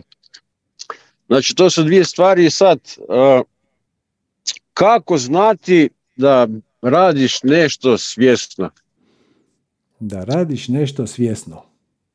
Da. Mm. Mislim, ja sam svjestan da s tobom razgovaram, to je ono pričanje kao o tom svjesnom životu i svim citante, Znači, kako znaš da nešto radiš svjesno? Tako što si svjestan da to radiš. Gle, recimo sad, gle, ja ću sad dići mali prst na svojoj lijevoj ruci, jel? Evo, diga sam ga. Ali kako sam ja to napravio, ja to ne znam, jel? Samo znam da sam ga digao, jel? Niko da, i to me ubija čovječe, mislim, ono, htio bi do kući to, kužiš, ono, iskra života, odakle dolazi, šta je ta iskra života, šta je to sve skupa u nama, šta nas pokreće na bilo šta, mislim, na ovaj moj razgovor sa tobom, jel? Mm. ono, kužiš, imam te neke stvari, jebote, ono, imam milijardu pitanja i stalno se vrtim u jednom te istom krugu, jel? I ne, mm. mislim, ne nalazim, rekao bih, odgovore, jel? Neke logične, jel? To ćeš dokučit tako šta ćeš pitat tišinu. Znači, stvoriš tišinu unutar sebe. Utišaš sve misli. Ovo se vježba, ovo neće, neće ići iz prve. To se zove meditacija. Znači, sjedneš u takozvanu meditaciju i promatraš svoje misli, promatraš svoje emocije bez da se za njih vezuješ. I s vremenom će se taj prostor tvojih mentalnih i emocionalnih kovitlaca, koje svi mi imamo, da se razumijemo, početi lagano stišavati. I kad dođeš u tišinu, onda ćeš dobiti odgovor na svoje pitanje. Inače, to što si pitao, to je jedan vrlo dobar koan. Znači, u budizmu imaš pitanja na koja zapravo ne postoji odgovor. Odnosno, ne možeš do odgovora doći umom, nego samo srcem. Jedan od njih je ko vuče ovaj leš. Znači, ovaj tu leš, ko vuče ovaj leš. Jer u trenutku, dakle, za, za, zamislimo trenutak smrti. Sekundu prije smrti si živ čovjek. Sekundu poslije nisi. Biokemijski tijelo je identično. Još se nije ništa, nikakve si procesi još nisu počeli događati. Koja je razlika između tijela koje ima život i tijela koje nema život? Ili, kako to lijepo kažu u budizmu, tko vuče ovaj leš? I čestitam ti na tom pitanju i ohrabrujem te da nastaviš i da potražiš odgovor. A odgovor se nalazi u tišini. Ne možeš na njega odgovoriti umom. Nema te racionalizacije. Ja, ja se mogu potrošiti 10.000 riječi i to će zvučati strašno pametno. I možemo mi onda ući u biokemiju i možemo ući u neurologiju i možemo pričati o tome da kad ti makneš prst da zapravo si odlučio ga maknut prije nego što si bio svjestan da si ga odlučio maknut. To je jedan čuveni eksperiment od nekog Benjamina, nije važno. Ali to sve nije važno. To sve nije važno. Pronaći svoju iskru života, pronaći svoju esencu, ono što vuče ovaj leš je cijela poanta um, bil, spiritualnog puta. Hvala, doviđenja. Govori, okay. govori, ima sam Da, da, sve u redu. To je cijela poanta spiritualnog puta. Možeš po, po, postaviti pitanje na drugi način. Kad kažem ja, riječ ja, na što točno mislim? I kažem, to je pitanje za kontemplaciju. To nije pitanje na koje možeš odgovoriti. Halo? Tu sam, tu sam. Se čujemo? Halo? Darko? Da, da, da, da, da, mislim, vidim ali nešto prekida, jel? Da. E, to je pitanje za kontemplaciju. Kažem, ne, to, to je... Malo, je, malo je loše veze. Ne. Tako da, evo, zapravo odgovor, odgovor na to pitanje ti niko ne može dati. Može, ali te neće zadovoljiti. Da bi dobio adekvatan odgovor koji će te zadovoljiti, moraš doći do njega sam. Tako što ćeš ući u tišinu. Da ćeš, tako što ćeš maknit od sebe sve šta nisam ja. A to su misli, to su emocije, to su tjelesne senzacije, to su percepcije, to, su, to je samo sadržaj tvoje svijesti. Ali ekran tvoje svijesti je nešto posve drugo. I kad prođeš on kraj misli, percepcija, tjelesnih senzacija, emocija, sjećanja, tjeskoba i tako dalje, kad dođeš do, do, do pozadine svih događaja, onda ćeš dobiti odgovor na svoje pitanje. Dobro. Imam još uh, jedno pitanje, zapravo ono možda još par, ali uglavnom mm-hmm. se čujemo? Čujemo, čujemo, kako ne? Čujemo, čujemo se. Se čujemo. čujemo. Uglavnom, uh, meditacija, jel? Znači ono kao meditiraj, ono, ima tih nekih više, ali ono sama esenca meditacije, znači šta, ono, sjedneš, zatvoriš oči i ne misliš ništa, jel tako? Mislim, gle, ako brojim, ako čekaj, znači ako brojim disanje, to je miso, jel tako, mislim? Je, je li to miso? To su sve samo metode. Ja ti mogu sad ovako iz rukava istrest deset metoda. A ako ne voliš bojat dah, evo ti druga. A to je da pratiš... Gle, slušaj, samo mhm. malo. Znači ja brojim dah već uh, pa skoro par mjeseci rekao bi, jel? Da. Znači od ujutru kako se probudim brojim dahove. Znači je od 1 do 10 i ono čim kaj znam skužim da ne brojim krenem opet brojati, jel? I to mm radim već mjesecima. mm Ali sad te pitam, uh, meditiram još ne, jel? Ali te pitam za samu meditaciju. Znači poanta same meditacije, ono srž njezina, jel, je šta, ono, znači sjest se, umirit se i šta, ne raditi ništa, ali ono u, sva, u apsolutnom smislu ništa, znači ono, ni mišiće, ni apsolutno ništa, ili šta, mislim. Poanta toliko... same meditacije. nije toliko poanta da ti nemaš misli, nego da se ne identificiraš njima. Znači, ti ćeš sjesti i brojat ćeš dah. I brojanje daha je zapravo samo sidro. To je mali alarm koji ti sam sebi napraviš kako bi bio upozoren kad, ti, kad te misli odvuku. Znači, brojanje daha samo sebi nije svrha. Nije poanta u tome da izbrojiš dva milijuna dahova do kraja života. Nego poanta je brojanje daha da imaš, napraviš sam sebi mali dojavni sustav, mali alarm koji će te upozoriti kad te misli odvuku. Jer možda se desi ti sve, pa ako jedan, dva, tri. E, onda već negdje oko tri dođe misao, ovo je glupo. Ovo danas ne radi. A nema ni vremena. Joj, nisam poslao onaj mail. Trebalo bi, te trebalo bi digniti neke pare s bankomata. Ajme, a ni Joži nisam vratio njegov dio. I onda te to odvuče. I brojanje daha služi tome da se u jednom trenutku upali, ali čekaj malo. Ja više nemam pojma na kojem sam broju. Misli su mi otišle sto na sat. I taj trenutak kad ti primijetiš da misliš gluposti, da su te misli odvukle, je zapravo trenutak mini prosvjetljenja. Kad se ti u tom trenutku ti se prestaješ identificirati sa svojim mislima.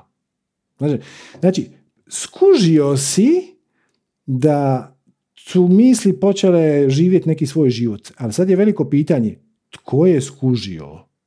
Tko je taj koji je primijetio da su te misli odvukle? Jer ako je nešto primijetilo da su te misli odvukle, onda ti nisi svoje misli. Tako? Da si ti svoje misli ne bi mogao primijetiti da su te misli odvukle, jer to je tvoja esenca. Hm? Ista stvar vrijedi sa emocijama. Znači ti sjedneš i sad pojavi se neka tuga, pojavi se neko osjećanje ili neka sreća ili, neko, ili neka tjeskoba. Ko zna hoće li uspjeti ono što sam pokrenuo, ko zna hoće li uspjeti prodati auto koji sam oglasio i tako dalje i tako dalje. I se pojave neke emocije i onda u jednom trenutku kad brojiš da, se upali alarma, čekaj malo. ja sad tu se žderem oko hipotetskih scenarija koji se vjerojatno nikad neće dogoditi ili koji su se već dogodili i ne mogu ih promijeniti. E, ali ko je taj koji je primijetio? E, kad se zapitaš na to pitanje tko je taj koji ima umisao, tko je taj koji primijetio no, emociju, to je trenutak mini prosvjetljenja. Seks pratiš? Seks pratiš? Zeks, zeks, zeks, call centar. da, mušteriju imam, jel? Mušterija mi kupuje kalendar, jel, Dalmacije, pa evo, biti što. A, ti si, da, ti ovih zadnjih deset, e, ja ti trenutno radim, znaš, uglavnom ovih zadnjih 10-15 sekundi te nisam čuo, što si govorio sam... Uh, da, je po, po, nije yeah. poanta u brojanju daha, poanta je u tome da primijetiš da imaš misli i da imaš emocije, ali one nisu dio tvog pravog ja. Tvoje pravo ja je prostor unutar kojeg se događa sadržaj kojeg mi zovemo misli i emocije. Svačaš tu ideju?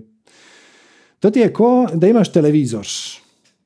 I sad, na, ako, na, ako je na televizoru neki prekrasan pejzaž ili neke ribice plivaju ili tako nešto, jednostavno ne možeš si pomoći. Ti dođeš u dnevni boravak gdje je upaljen televizor i ti se upiješ u sadržaj ekrana, u pejzaž, u akcijski film, u zanimljive vijesti, u uh, dokumentarac o životinjama. Ti počneš uzimat, odnosno počneš promatrat sadržaj ekrana i totalno se u njega usrčeš ali taj sadržaj ekrana, taj pejzaž recimo koji je na ekranu ili šta god, akcijski film, je samo e, taj voditelj dnevnika je napravljen od ekrana.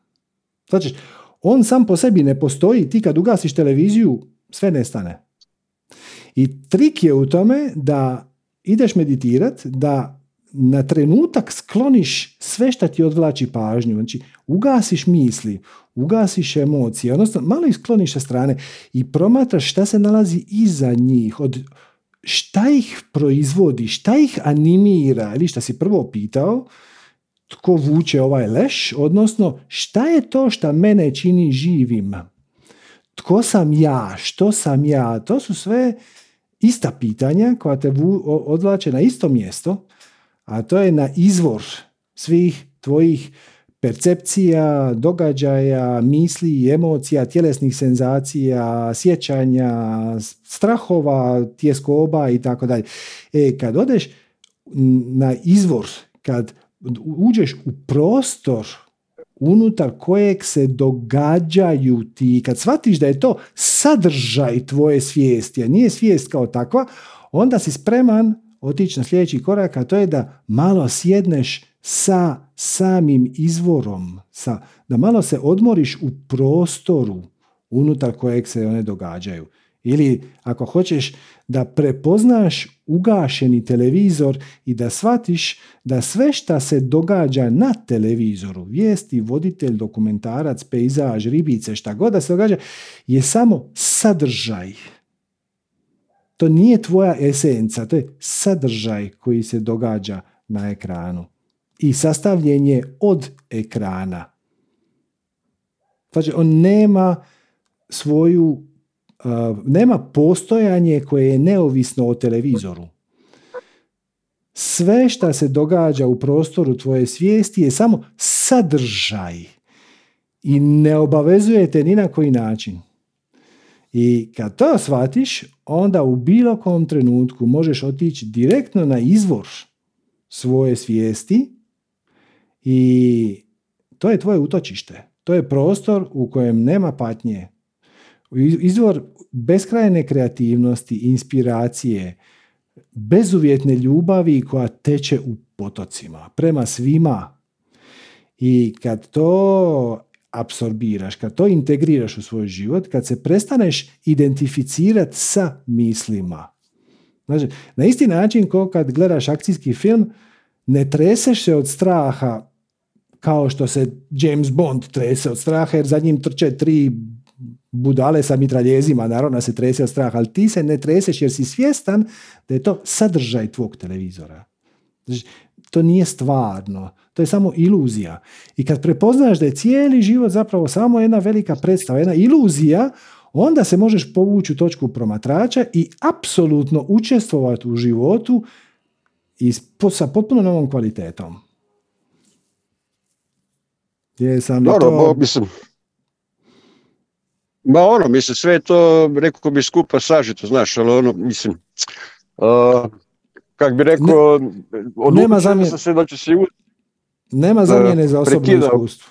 Da, da. da to, nema, to... nema zamjene za osobno Ovo se ne da objasniti. Ja, se, ja mogu sad pričat tisuća sati, ali dok ti to ne osjetiš sam, nema pomoći. Jer nitko to još u povijesti nije uspio sažeti u riječi koje bi onda tebi donijele iskustvo toga. Mnogi su pokušali.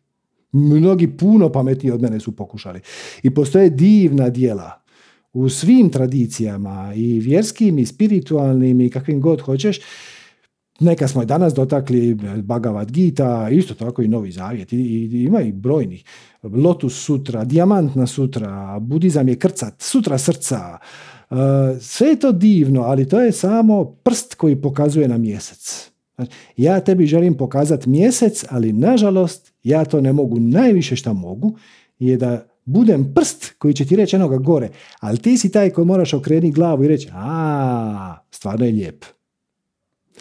Nema, e, riječi, nema riječi koji ti mogu opisati ljepotu mjeseca. E, ako se sjećaš, mislim ako znaš, valjda znaš, uglavnom, gdje si govorio, jedan put si govorio o ala crno, neko crno razdoblje duše ili nešto u tom smislu, rekao bi, jel? U jednom da li od sad, ala ko, ko neko tamno, neko crno razdoblje duše, ono kad kao sumnjaš u sve živo, jel? Mislim, nešto u tom smislu. Da, da, da, tamna noć duše, da. Da, E, to, to. Gdje je to, uh, mislim, gdje je to rečeno? U kojem satsangu, ako znaš ili... Mm, znam da se taj satsang zove Tamna noć duše. A baš se tako zove? Ja mislim da, okay, mislim da je to u naslovu. Još je nešto bilo. Bila je neka konjukcija nekih planeta, nešto. Ali u svakom slučaju otići na naš kanal, lupi search, Tamna noć duše i izaći ti. Evo, uglavnom to se sad napisao, pa ću to provjeriti, jel? Onda ona preja, streja, freja, streja, kako se već reče, jel, isto bilo jedan, onako malo mi je to je čut koji je put. Dobro, ali ne znam, ne mislim, ono ti objašnjavaš kao onaj kočijač što sjedi konji, jel, ono, mislim. Misliš, misliš na... A, ne. ček samo čas, ili predavanje, jel? Mislio si na ovo kočijaša? To je Bhagavad Gita. Uh, gle, taj ti se predavanje zove preistreja. A nema pojma, neka slika je bila to, to, to da priča. Kako to preja i? Streja. Prve y a se je y a streja preja. Prekida mi ono signal za popizdi, znači a preja i streja. To ćeš, to ćeš sve to mi je bilo recimo na, na kanalu. E, sada još jedno pitanje. Znači, kako sam počeo brojiti te dakove, jel? Mhm. Definitivno mi se digo libido, jel? Mislim, ono, šta ja znam, postao sam puno... Da. Seksualno aktivniji, što reći, jel? Da li je to normalna pojava ili, mislim, šta ja znam, Šta, da, da sti... neka nus pojava tog broja, recimo, jel, mislim? Ne, ne, ne, ne, ne, nisi dobio povećanje libida zbog brojanja. Indirektno, da, zato što libido, pogotovo muški, vrlo loše reagira na stres i na tjeskobu. Znači, muškarci koji su pod, pogotovo pod kroničnim stresom ili pod kroničnom tjeskobom apsolutno gube libido. I kad kreneš meditirat, kad ti se krene topit E, ta tjeskoba i taj akumulirani stres, onda ti se libido počne vraćati zapravo na tvoje originalne postavke, više ga ne kočiš. Dakle, da, u tom smislu da, e, ne pojačava ga, e, ne pojača, znači nije da daje gas libidu, nego smanjuje kočnicu. Ok, uglavnom to, ono, to je ajmo dečki, ono, plus, jel? Totalni plus, da. mislim, to kad govoriš ono promatanje ljudi i prosuđivanje, jel? mm Ajmo sad reći, ono, do, ne znam, dođu tri osobe i ono, mislim, gledam ih, ono, ušle su tri osobe, jel, znači, ono, ljudi obučeni kako su obučeni, gledaju, jel, ono, po štandu i sad jedna, recimo, jedno od to troje je, ili ajmo reći da su čak i tri cure, jel, jedna mi se od njih recimo definitivno više sviđa nego druge. Mislim, ne mogu nikako pored toga ići. Razumiješ? je li to prosuđivanje? Je, ali ovo, to je čak na pličem nivou nego ovo šta ide. Ideja je da ih prepoznaš kao spiritualna bića. Znači, to ti je povezano sa ovim što smo pričali ranije. A to je da ti nisi svoje misli, ti nisi svoje emocije, ti nisi svoje tjelesne senzacije, svoje percepcije, svoji ukusi, svoje definicije uvjerenja, ti si čista svijest koja stoji iza svega toga. E, kad prepoznaš to unutar sebe, onda možeš to prepoznati kod drugih. Uopće nije važno da li ti se ta djevojka sviđa, ne sviđa. Poanta je da svakoj osobi daš potpuno pravo na bivanje, na postojanje i da shvatiš da sve šta nju čini personom, znači njen karakter, njen izgled, njen, kako se ona ponaša, sve njene vrline i mane su samo fasada. A njena osnovna priroda je ista kao i tvoja i kad to prepoznaš, onda uskoro to počneš prepoznavati kod životinja, onda počneš prepoznavati kod, i kod biljaka i kod stabala, da oni imaju esencu koju svi mi dijelimo. I ovo nije samo spiritualni uvid, jedan od najvećih fizičara u povijesti, znači Erwin Schrödinger, za kojeg ste vjerojatno čuli svi zbog Schrödingerove mačke. Znači, Erwin Schrödinger je u jednom trenutku pred kraj života napisao nekoliko knjiga o svom pogledu na svijet koji je izrazito spiritualan zahvaljujući njegovim uvidima iz kvantne fizike. I onda je u jednom trenutku izjavio da je ukupan broj umova u svemiru jedan. Postoji samo jedan um u svemiru kojeg svi mi dijelimo, samo jedno biće kojeg svi mi dijelimo. I ta, te tri djevojke što ti kažeš koje su ušle, jedna ti je ljepša, druga ti je manje lijepa, a zapravo ova ljepša je malo bezobrazna, ali ova koja je manje lijepa je duhovita, pa onda ti se ona više sviđa na ovaj način, ona ti se više sviđa. To je sve samo ništa, fasada, bez veze, kombinacija, definicija, uvjerenja, to je posve nebitno, to nije njihova osnovna priroda sve to što ti vidiš se može promijeniti. Ta najljepša će za 50 godina izgledat ne tako lijepo. A ova koja je bezobrazna će za 20 godina se opustiti i riješit će se svojih trauma ili šta god i postaće predivna. To se sve, sve se mijenja, ono što je u svima nama isto, naša esenca i mi je dijelimo, mi smo svi dio jednog te istog bića. I, ali to je još, nemoj se žuriti sa tim uvidima. Prvo ti otkri svoju pravu prirodu. Sjedneš u meditaciju, možeš brojati dah, to je u redu, sve ok, ali nije poanta toliko da ti izbrojiš toliko i toliko dahova. Poanta je da dođeš do točke, do prostora koji predstavlja ono što ti doista jesi, koji je promatrač tvojih misli, tvojih emocija, tvojih tjelesnih senzacija i svega ostalog i on je nedotaknut. On je nedotaknut bilo čime, bilo kojim e, sadržajem. On se ne iznervira. On je uvijek prepun ljubavi jer, jer nema zašto ne biti. E, kad dođeš do te točke, onda to kreneš prepoznavat u drugima i onda te to dovede do još dubljih uvida i tako. Okay. Bilo je, mislim, imam ja još milion pitanja za tebe, ali nek bude to to za večeras. Može, super. Aha, e, čekaj, kak se sjećaš, e, prije par mjeseci, ono, pričao sam ti o peletama, ako se slučajno sjećaš, jel? Dobro, nešto malo, da. Ne, nebitno, uglavnom, ono, mjesec i po dana, a ono, svaki dan, ma ono, ko što reći, da sam sve od sebe, nisam uspio, ali sam e, u procesu prijavio jedno deset prevaranata, jel? Tako da ono, da li šta bilo iz toga nije, uglavnom, jel, iz tog puta nije ništa, kao što si rekao, dosta sam učio, jel? I ono, mjesec i po dana da sam sve od sebe, ali jednostavno nije prošlo, je ga. to je isto u redu, sad znaš malo više. Je, istina, je. Da. I, u, I uglavnom, uh, akcija Rules, jel? Ono, baš poruka svima, akcija Rules, jel? To, sam, to mi je biti za sada najbitnije što sam od tebe naučio. Kad ono nešto te brije, akcija i akcija uglavnom zakon, jel? Tako je. O tom potom drugi put je. Ok. Super. Ajde, sred, laku noć. Ćao, čao. Molim, bobok. Ok. Uh, ajmo, ajmo. Evo slađa. Zdravo, slađa. Eh, Pozdrav svima. Juhu. Juhu. Eto, konačno. da pređemo odmah, da ne oduzimam vremena. konstantno sve pratim, otklonila sam nas uverenja uz pomoć vas, tebe i Sanje. pronašla sam svoju strast, sve to funkcioniše. Uh, kad meditiram, uh, radim jogu, polako se klupko odmotava. Uh-huh.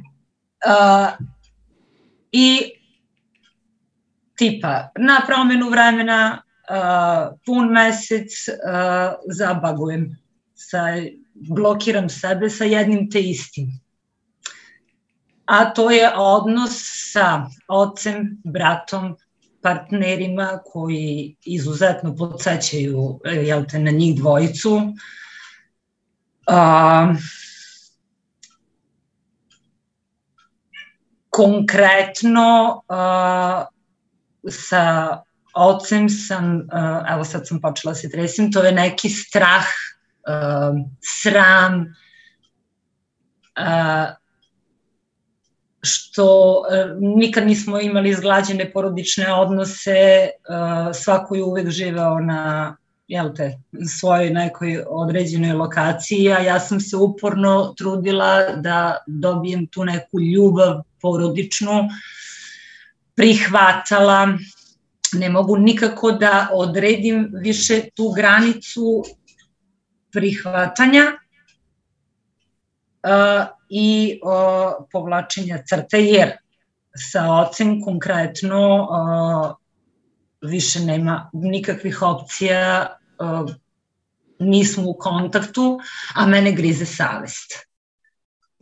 A prosto je nemoguće, znači da se ostvari taj, to jest da, da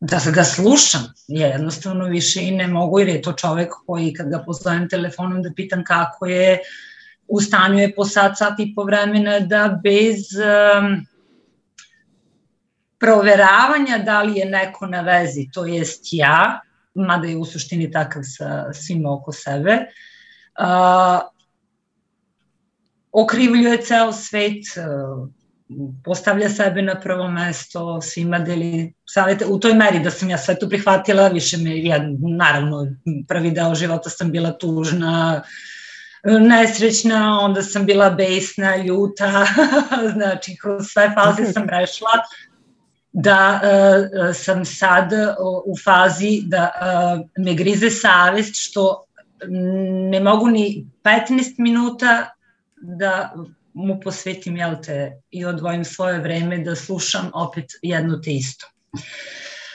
Sa tim sam donekle i raščistila šta se dešava sa bratom, to je u stvari polubrat iz maminog prvog braka koji nema nikakve veze sa ocem on je alkoholičar, poročan, kockar, cele života jedne te iste priče, ja kao mlađa sestra uvek prihvatala opet neku ljubav, očekivala od starijeg brata, naravno.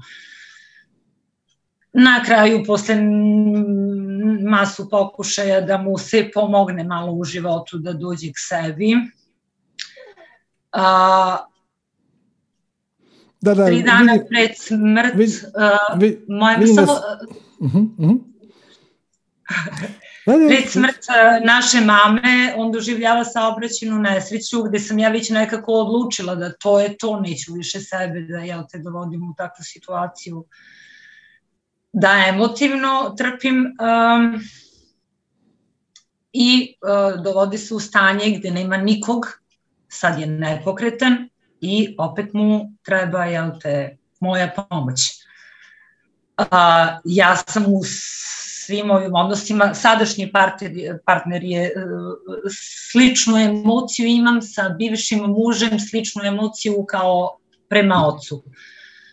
A, da dovodim se u situaciju da ja ne znam više gde je ta granica prihvatanja ako su mi već, jel te, od svemira dodeljene takve osobe i prati me, prati me kroz život.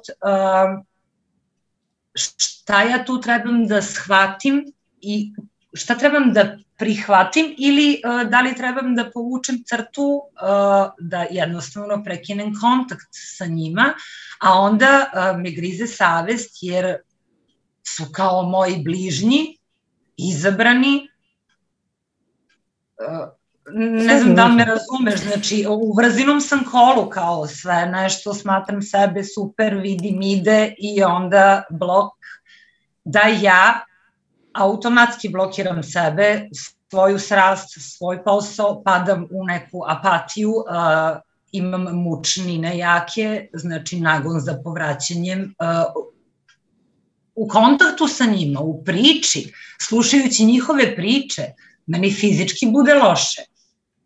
Znači, gušenje, A onda kad odlučim da ću to sve da prekinem, sama sebe, mislim, to je vidim sa cigaretama, konstantno odlučujem, vidim da ne prijaju mi, isto imam gađenje prema njima i dalje palim jednu za drugom, kao da samu sebe znači mučim, ne, dovodim u takvu situaciju i konstantno se vrtim u krug, kao donesem odluku, I onda posustanem zbog neke griže savesti, da li ja u stvari činim pravednu stvar, šta, možda meni svemir poručuje nešto drugo, da mogu da budem to jest da bi trebalo da budem, eto, da imam blagonaklonost prema njima, ako očekujem nešto od njih, trebam da im pružim ljubav. Ajmo, ajmo, ajmo ovako. Znači ti zapravo i sa bratom i sa tatom imaš vrlo sličnu situaciju, a to je ti bi nekako od njih htjela dobiti ljubav i razumijevanje, a oni se ponašaju sebično. Da. Svaki, svaki na svoj način, zapravo vrlo slično. Da. Ok. Šta tvoj tata dobiva iz toga šta ti se sat i po vremena žali na telefon? Pa ne znam, ja sam, on je takav u odnosu sa svima, sa cijelom familijom, imam... Tako, tako, tako, tako, tako, tako, da, da, On jednostavno kao da želi da bude sam i da svi, mislim da nas sve odalji od sebe, mislim, voli da bude sam. Šta god, on ima, on ima neki svoj sustav definicije uvjerenja, ja to sad ne bi ulazio u to, mogli bi s njime popričati, onda bi možda otkrili koje su to definicije uvjerenja, ali uopće nije važno. Ono što bih htio da uočiš je da on u tome uživa. On uživa ko prase. Valja se u tom blatu negativnosti. Da. Tako? Drugim, riječ, drugim riječima ti ništa mu nisi naudila time što ga ti ne poslušaš. On će samo naći nekog drugog kome će se ići jadat. Nisi ti uopće nešto posebno bitno. Se slažeš? Da, da, da. Da, mislim, tu je priča, toliko nego ne želim da iznosim sve to.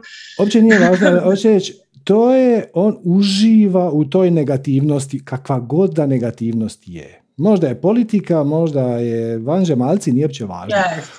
on uživa ko prase. Samim time ti nemaš zašto se osjećat kriva. Znači, nisi mu ti ništa skrivila, nisi mu ništa uskratila. Ako ti kažeš, e, znaš šta, tata, sorry, uh, da, moram izaći. E, dolazi mi prijateljica. On će samo naći nekog drugog. Jer sada nas to dovodi na ključno pitanje. Zašto ti želiš od svojih brate i od svog polubrata i od svog tate ljubav? Da li ti voliš samu sebe? Uf, pa mislim, to sam se ja pitala, ja masu puta, jel te, pričam. Znači, odgovor ne. Da, mislim, to sam i sama mogla da pretpostavim, ali to je onaj deo koji je meni čudan, kao ja radim sve da bi uspela to da ispravim kod sebe, jer sam sličan, hladan odnos imali sa majkom, ja vidim šta sam tu nasledila od njih oboje, to je isto taj deo koji mene plaši, šta ja to... Ništa ti, nisi, ništa ti nisi naslijedila u smislu nepopravljivog. Ti si naslijedila naučeni obrazac ponašanja. To je samo navika. Znači, ne, nemoj tome pridavati, znaš, no, ja sam genetski predisponirana da nešto, ne, ne, ne, ne, ne, ne. Definitivno si povukla iz roditeljskog doma, od mame, tate, brata, šta god, određene navike, određene uh, obrazce ponašanja, ali to se da promijeniti. Znači, kad ti shvatiš, ali van svake sumnje da i tvoj polubrat i tvoj tata uživaju ko prase u svom jadu, Sad možemo ići u detalje, ali uopće nije bitno, znaš, možda tvoj brat, dakle, šta tvoj polubrat dobiva s time šta je, evo, alkoholičar, spomenula si ga. Dobiva izgovor da ne mora ništa promijeniti u svom životu. I jadan mali ja, meni nema pomoći, ja sam rob alkohola. Svačaš? To je ego koji se ono valja u blatu ko prasa i onako još se nabacuje si ovaj, na mjestima gdje možda se slučajno blato nije samo nanijelo, onda se on još... U... Ti ne moraš u tome učestvovati. Šta, šta ne znači, nemoj im se više javljati na telefon, ocijeci sve kontakte samo kad vidiš da je to krenulo u nekom smjeru u kojem, recimo, tvoj tata se počne žaliti na religiju. Ok, tata, kako ja tebi mogu pomoći? Nemaš im pomoć, nema nikome, nema tu pomoći, to je tako 2000 godina. E, sorry, ja sam se dogovorila s prijateljicom, e, sad će mi doći gosti. Ono, ako ti mogu kako pomoć, evo, tu sam, tu sam za tebe. Ako ne, nemam vremena. I bez grižnje savjesti jer oni u tome uživaju. Znači, krivnja je prirodna ljudska reakcija kad napraviš nešto nekome nažao.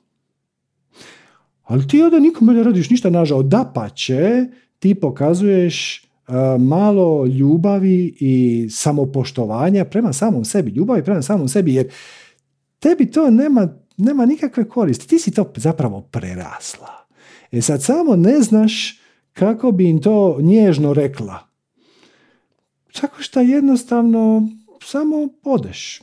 Znaš, ono, samo kažeš ono, jel ti, sorry, sorry, jel ti mogu kako pomoći? Jel, jel imaš mi nešto, jel, jel ti treba nešto konkretno? Ne. Ja, eto, baš moram poći.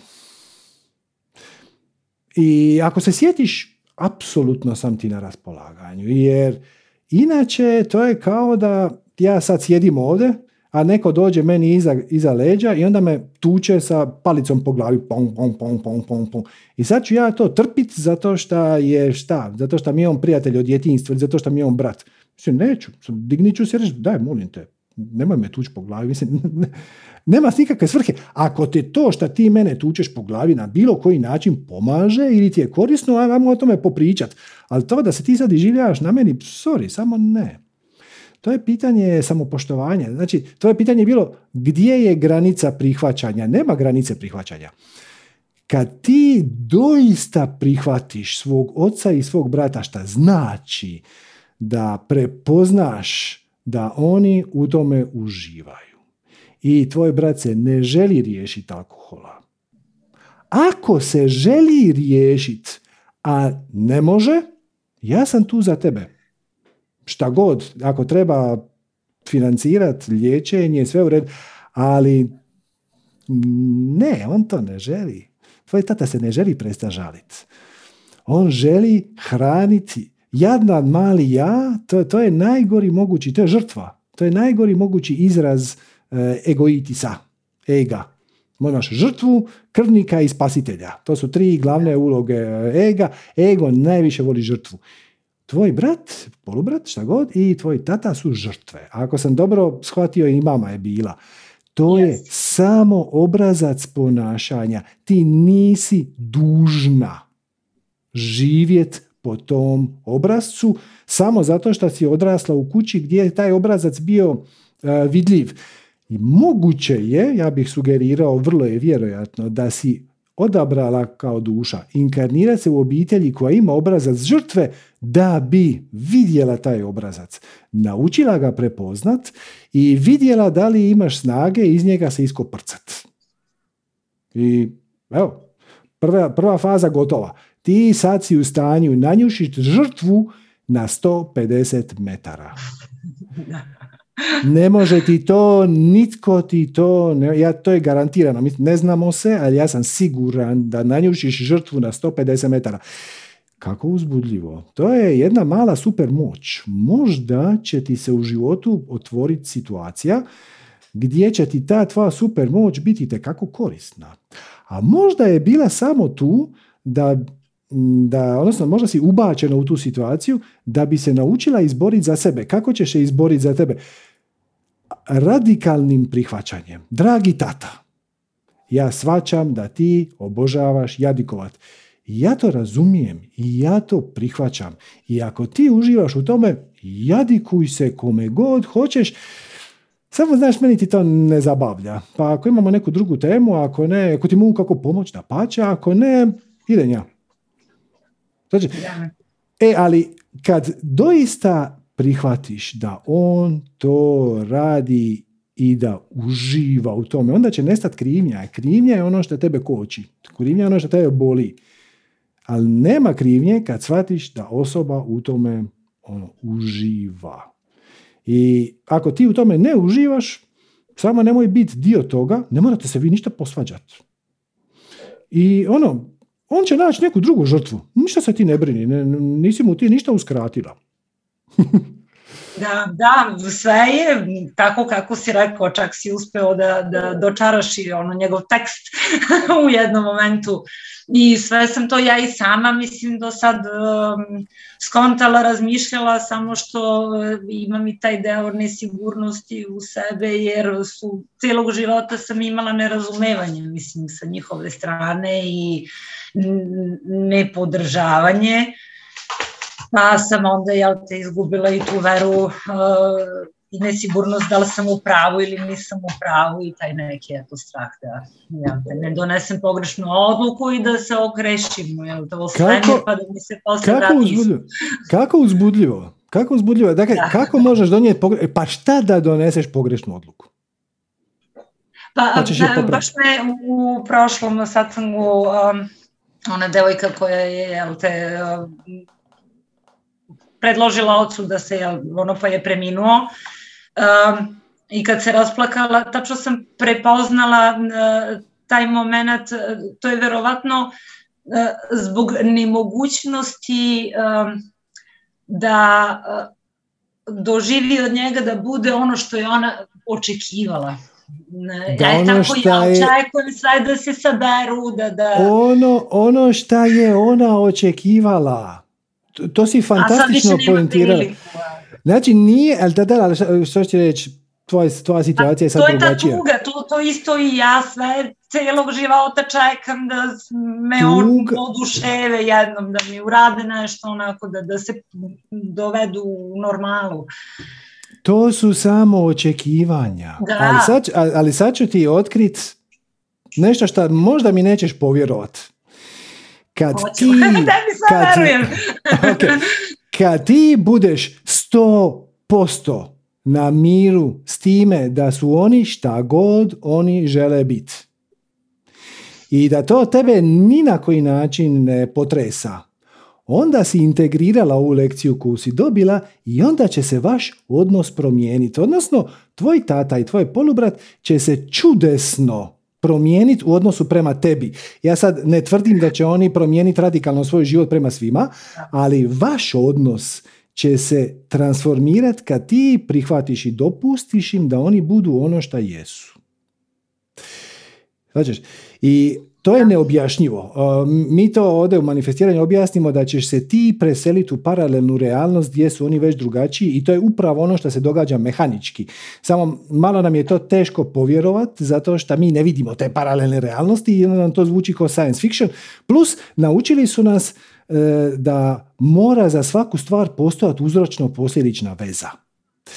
I da postoji koncept koji u fizici zovu lokalnost. Lokalnost znači da ako želiš pomaknuti neki predmet, moraš djelovati e, silom na to mjesto.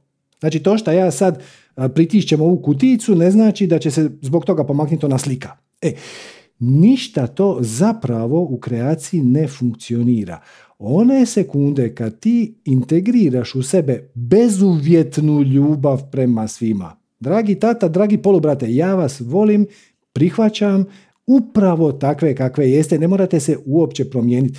Ja svačam uh, izazove sa, koje vi imate sa vlastitim definicijama i uvjerenjima koji su vas doveli u tu točku meni se ona osobno ne sviđa, ali ja vam dajem apsolutno i bezuvjetno pravo da budete šta god hoćete, uključivo i alkoholičar i um, mrzitelj religije ili vječni žalibe, žrtva, šta god već. E, kad ti to apsolutno prihvatiš, kad te to prestane pogađat, vaš će se odnos čudesno transformirati. Ali opet, i to je bez očekivanja. Znači, ako uđeš u ovaj proces, aha, sad ću ja to bezuvjetno prihvatiti, pa će se oni transformirati, imaš očekivanje.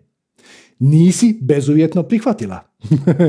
bezuvjetno znači, vaš život je vaš život šta god hoćete. Dokle god ne ubijate ljude po cesti, naravno, dokle god ne činite drugima nažao. Ali šta god vas veseli, žalite se kome god hoćete, pite koliko god hoćete, ja vas bezuvjetno volim i prihvaćam. E kad kreneš s tim stavom i kad, to, kad utjeloviš taj stav, vaš će se odnos transformirati, ali ne prije.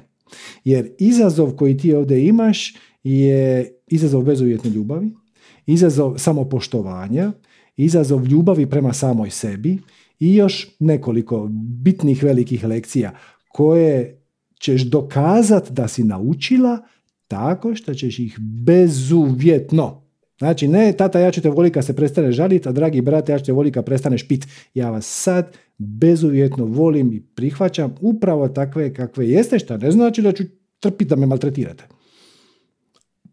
Ja prihvaćam da vi morate maltretirati nekog, maltretirajte nekog drugog, hvala na ponudi, ne danas, i ovaj, ali samo vi izvolite, ja, ja vam neću govoriti, tata ne smiješ žaliti i brate ne, ne, ne smiješ piti.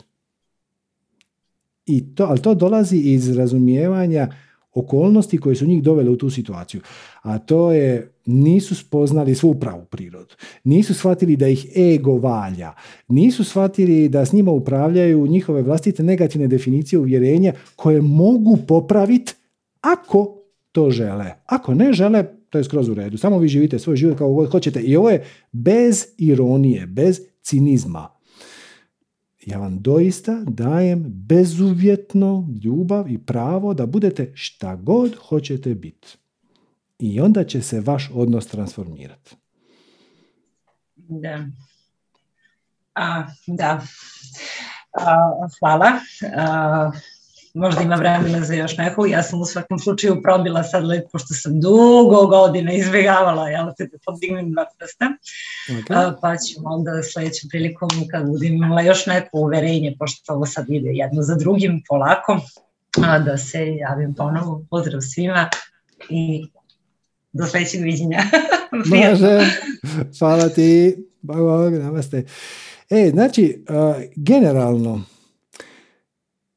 kaže se, engleska ima, na engleskom postoji izraz resistance is persistence. Znači, čemu god se opirete, ima tendenciju da opstane i ostane u vašem životu. Ako nekome ne daješ pravo da budeš, znači ti se opireš onome što on jest, on se neće promijeniti. Ako ga prihvatiš takvo kakav je i daš mu svo pravo da bude upravo to, što ne znači da ćeš dozvoliti da te maltretiraš, što ne znači da ćeš dozvoliti da utječe na tebe. Dopustiš ljudima bude ono što hoće i povučeš zdrave granice dokle god to tebi paše bez ikakve grižnje savjesti. Jer svačaš da su oni samo posljedica svojih negativnih definicija uvjerenja, možeš im ponuditi pomoć u otkrivanju, ali ako oni to ne žele, sve u redu, svako ima svoj put, njihove je drugačiji, svako ima svoje lekcije, njihove su takve kakve jesu, e, ali kad ti prihvatiš bezuvjetno, bezuvjetno, ne volit ću te kad prestaneš pit, ne volit ću te kad me prestaneš davit, nego bezuvjetno kad prihvatiš ljude takve kakve jesu, ta, savladao si tu lekciju i ona više nema potrebe opstati u tvom životu i onda se najčešće transformira. Kažem, najčešće postoje situacije kad nepopravljanje tog odnosa je lekcija od druge strane i to je sve u redu, opet to je oblik sinhroniciteta, ali kad ti otpustiš potrebu da se drugi promijene, onda kreacija više nema potrebu zadržati tu, taj konflikt u tvom životu i najčešće on samo ode i otopi se. I to je i opet jedan korak bliže općoj bezuvjetnoj ljubavi prema svim ljudima, prema svim živim bićima i ono što smo prije pričali i spomenuo je Darko. Čini mi se, ovaj, to promatranje ljudi bez prosuđivanja, to je upravo to. Počneš od svojih najbližih, hm, jer su ti oni u tvom životu nimalo slučajno, a onda kasnije to širiš. Da daš jednako bezuvjetno pravo na postojanje svom šefu, koji te isto muči na svoj način, ali s obzirom da si naučio lekciju na svom polubratu i na svom tati, to ti bude jednostavno. I onda taj val širiš. Onda ljudima s kojima se uopće ne slažeš, onda ljudima koje prezireš, daš im bezuvjetno, jer iza toga stoji jasna spoznaja da oni su tu sa svrhom, smislom i razlogom da kreacija nije imala potrebu za takvim jednim likom, on ne bi postojao. Ako je ušao u tvoj život, ušao je sa svrhom, smislom i razlogom jer ne bi ušao da ga ti na neki način u svoju realnost nisi prizvao. To ne znači da si ti htio da on uđe. Samo ukazala se potreba da osvijestiš neko svoje ograničenje, tvoje ograničenje u ovom slučaju je nedostatak bezuvjetne ljubavi prema svim živim bićima i nedostatak ljubavi prema samom sebi.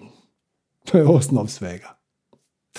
Tako da eto ljudi, e, vidim da je ostalo još dvije, tri dignute ruke, ali nastavit ćemo drugi put, da danas smo odradili veliki komad. Hvala vam lijepa. Po dobrom starom običaju ja ću vas eto, zamoliti. Ako vam je ovo bilo korisno, zanimljivo, ako želite podržati ovu formu dijeljenja bezuvjetne ljubavi u obliku informacija i savjeta, da nas podržite donacijom sa www.manifestiranje.com kroz donacija ili barem da ostavite neki komentar na YouTubeu ili na Facebooku gdje ovo već gledate Društvene mreže to vole, oni to zovu engagement, samo napišite nešto hvala, super, ili, ili ovaj put nije bilo nešto, ili šta god, nešto sitno prokomentirajte, stisnite neki like, pretplatite se na kanal, pretplatite se u našu Viber grupu, tako da e, dobijete obavijest o sljedećim sacanzima i eto. I onda se vidimo na sljedećem sacangu. Hvala vam lijepa na vremenu i pažnji, svako dobro, uživajte i namaste.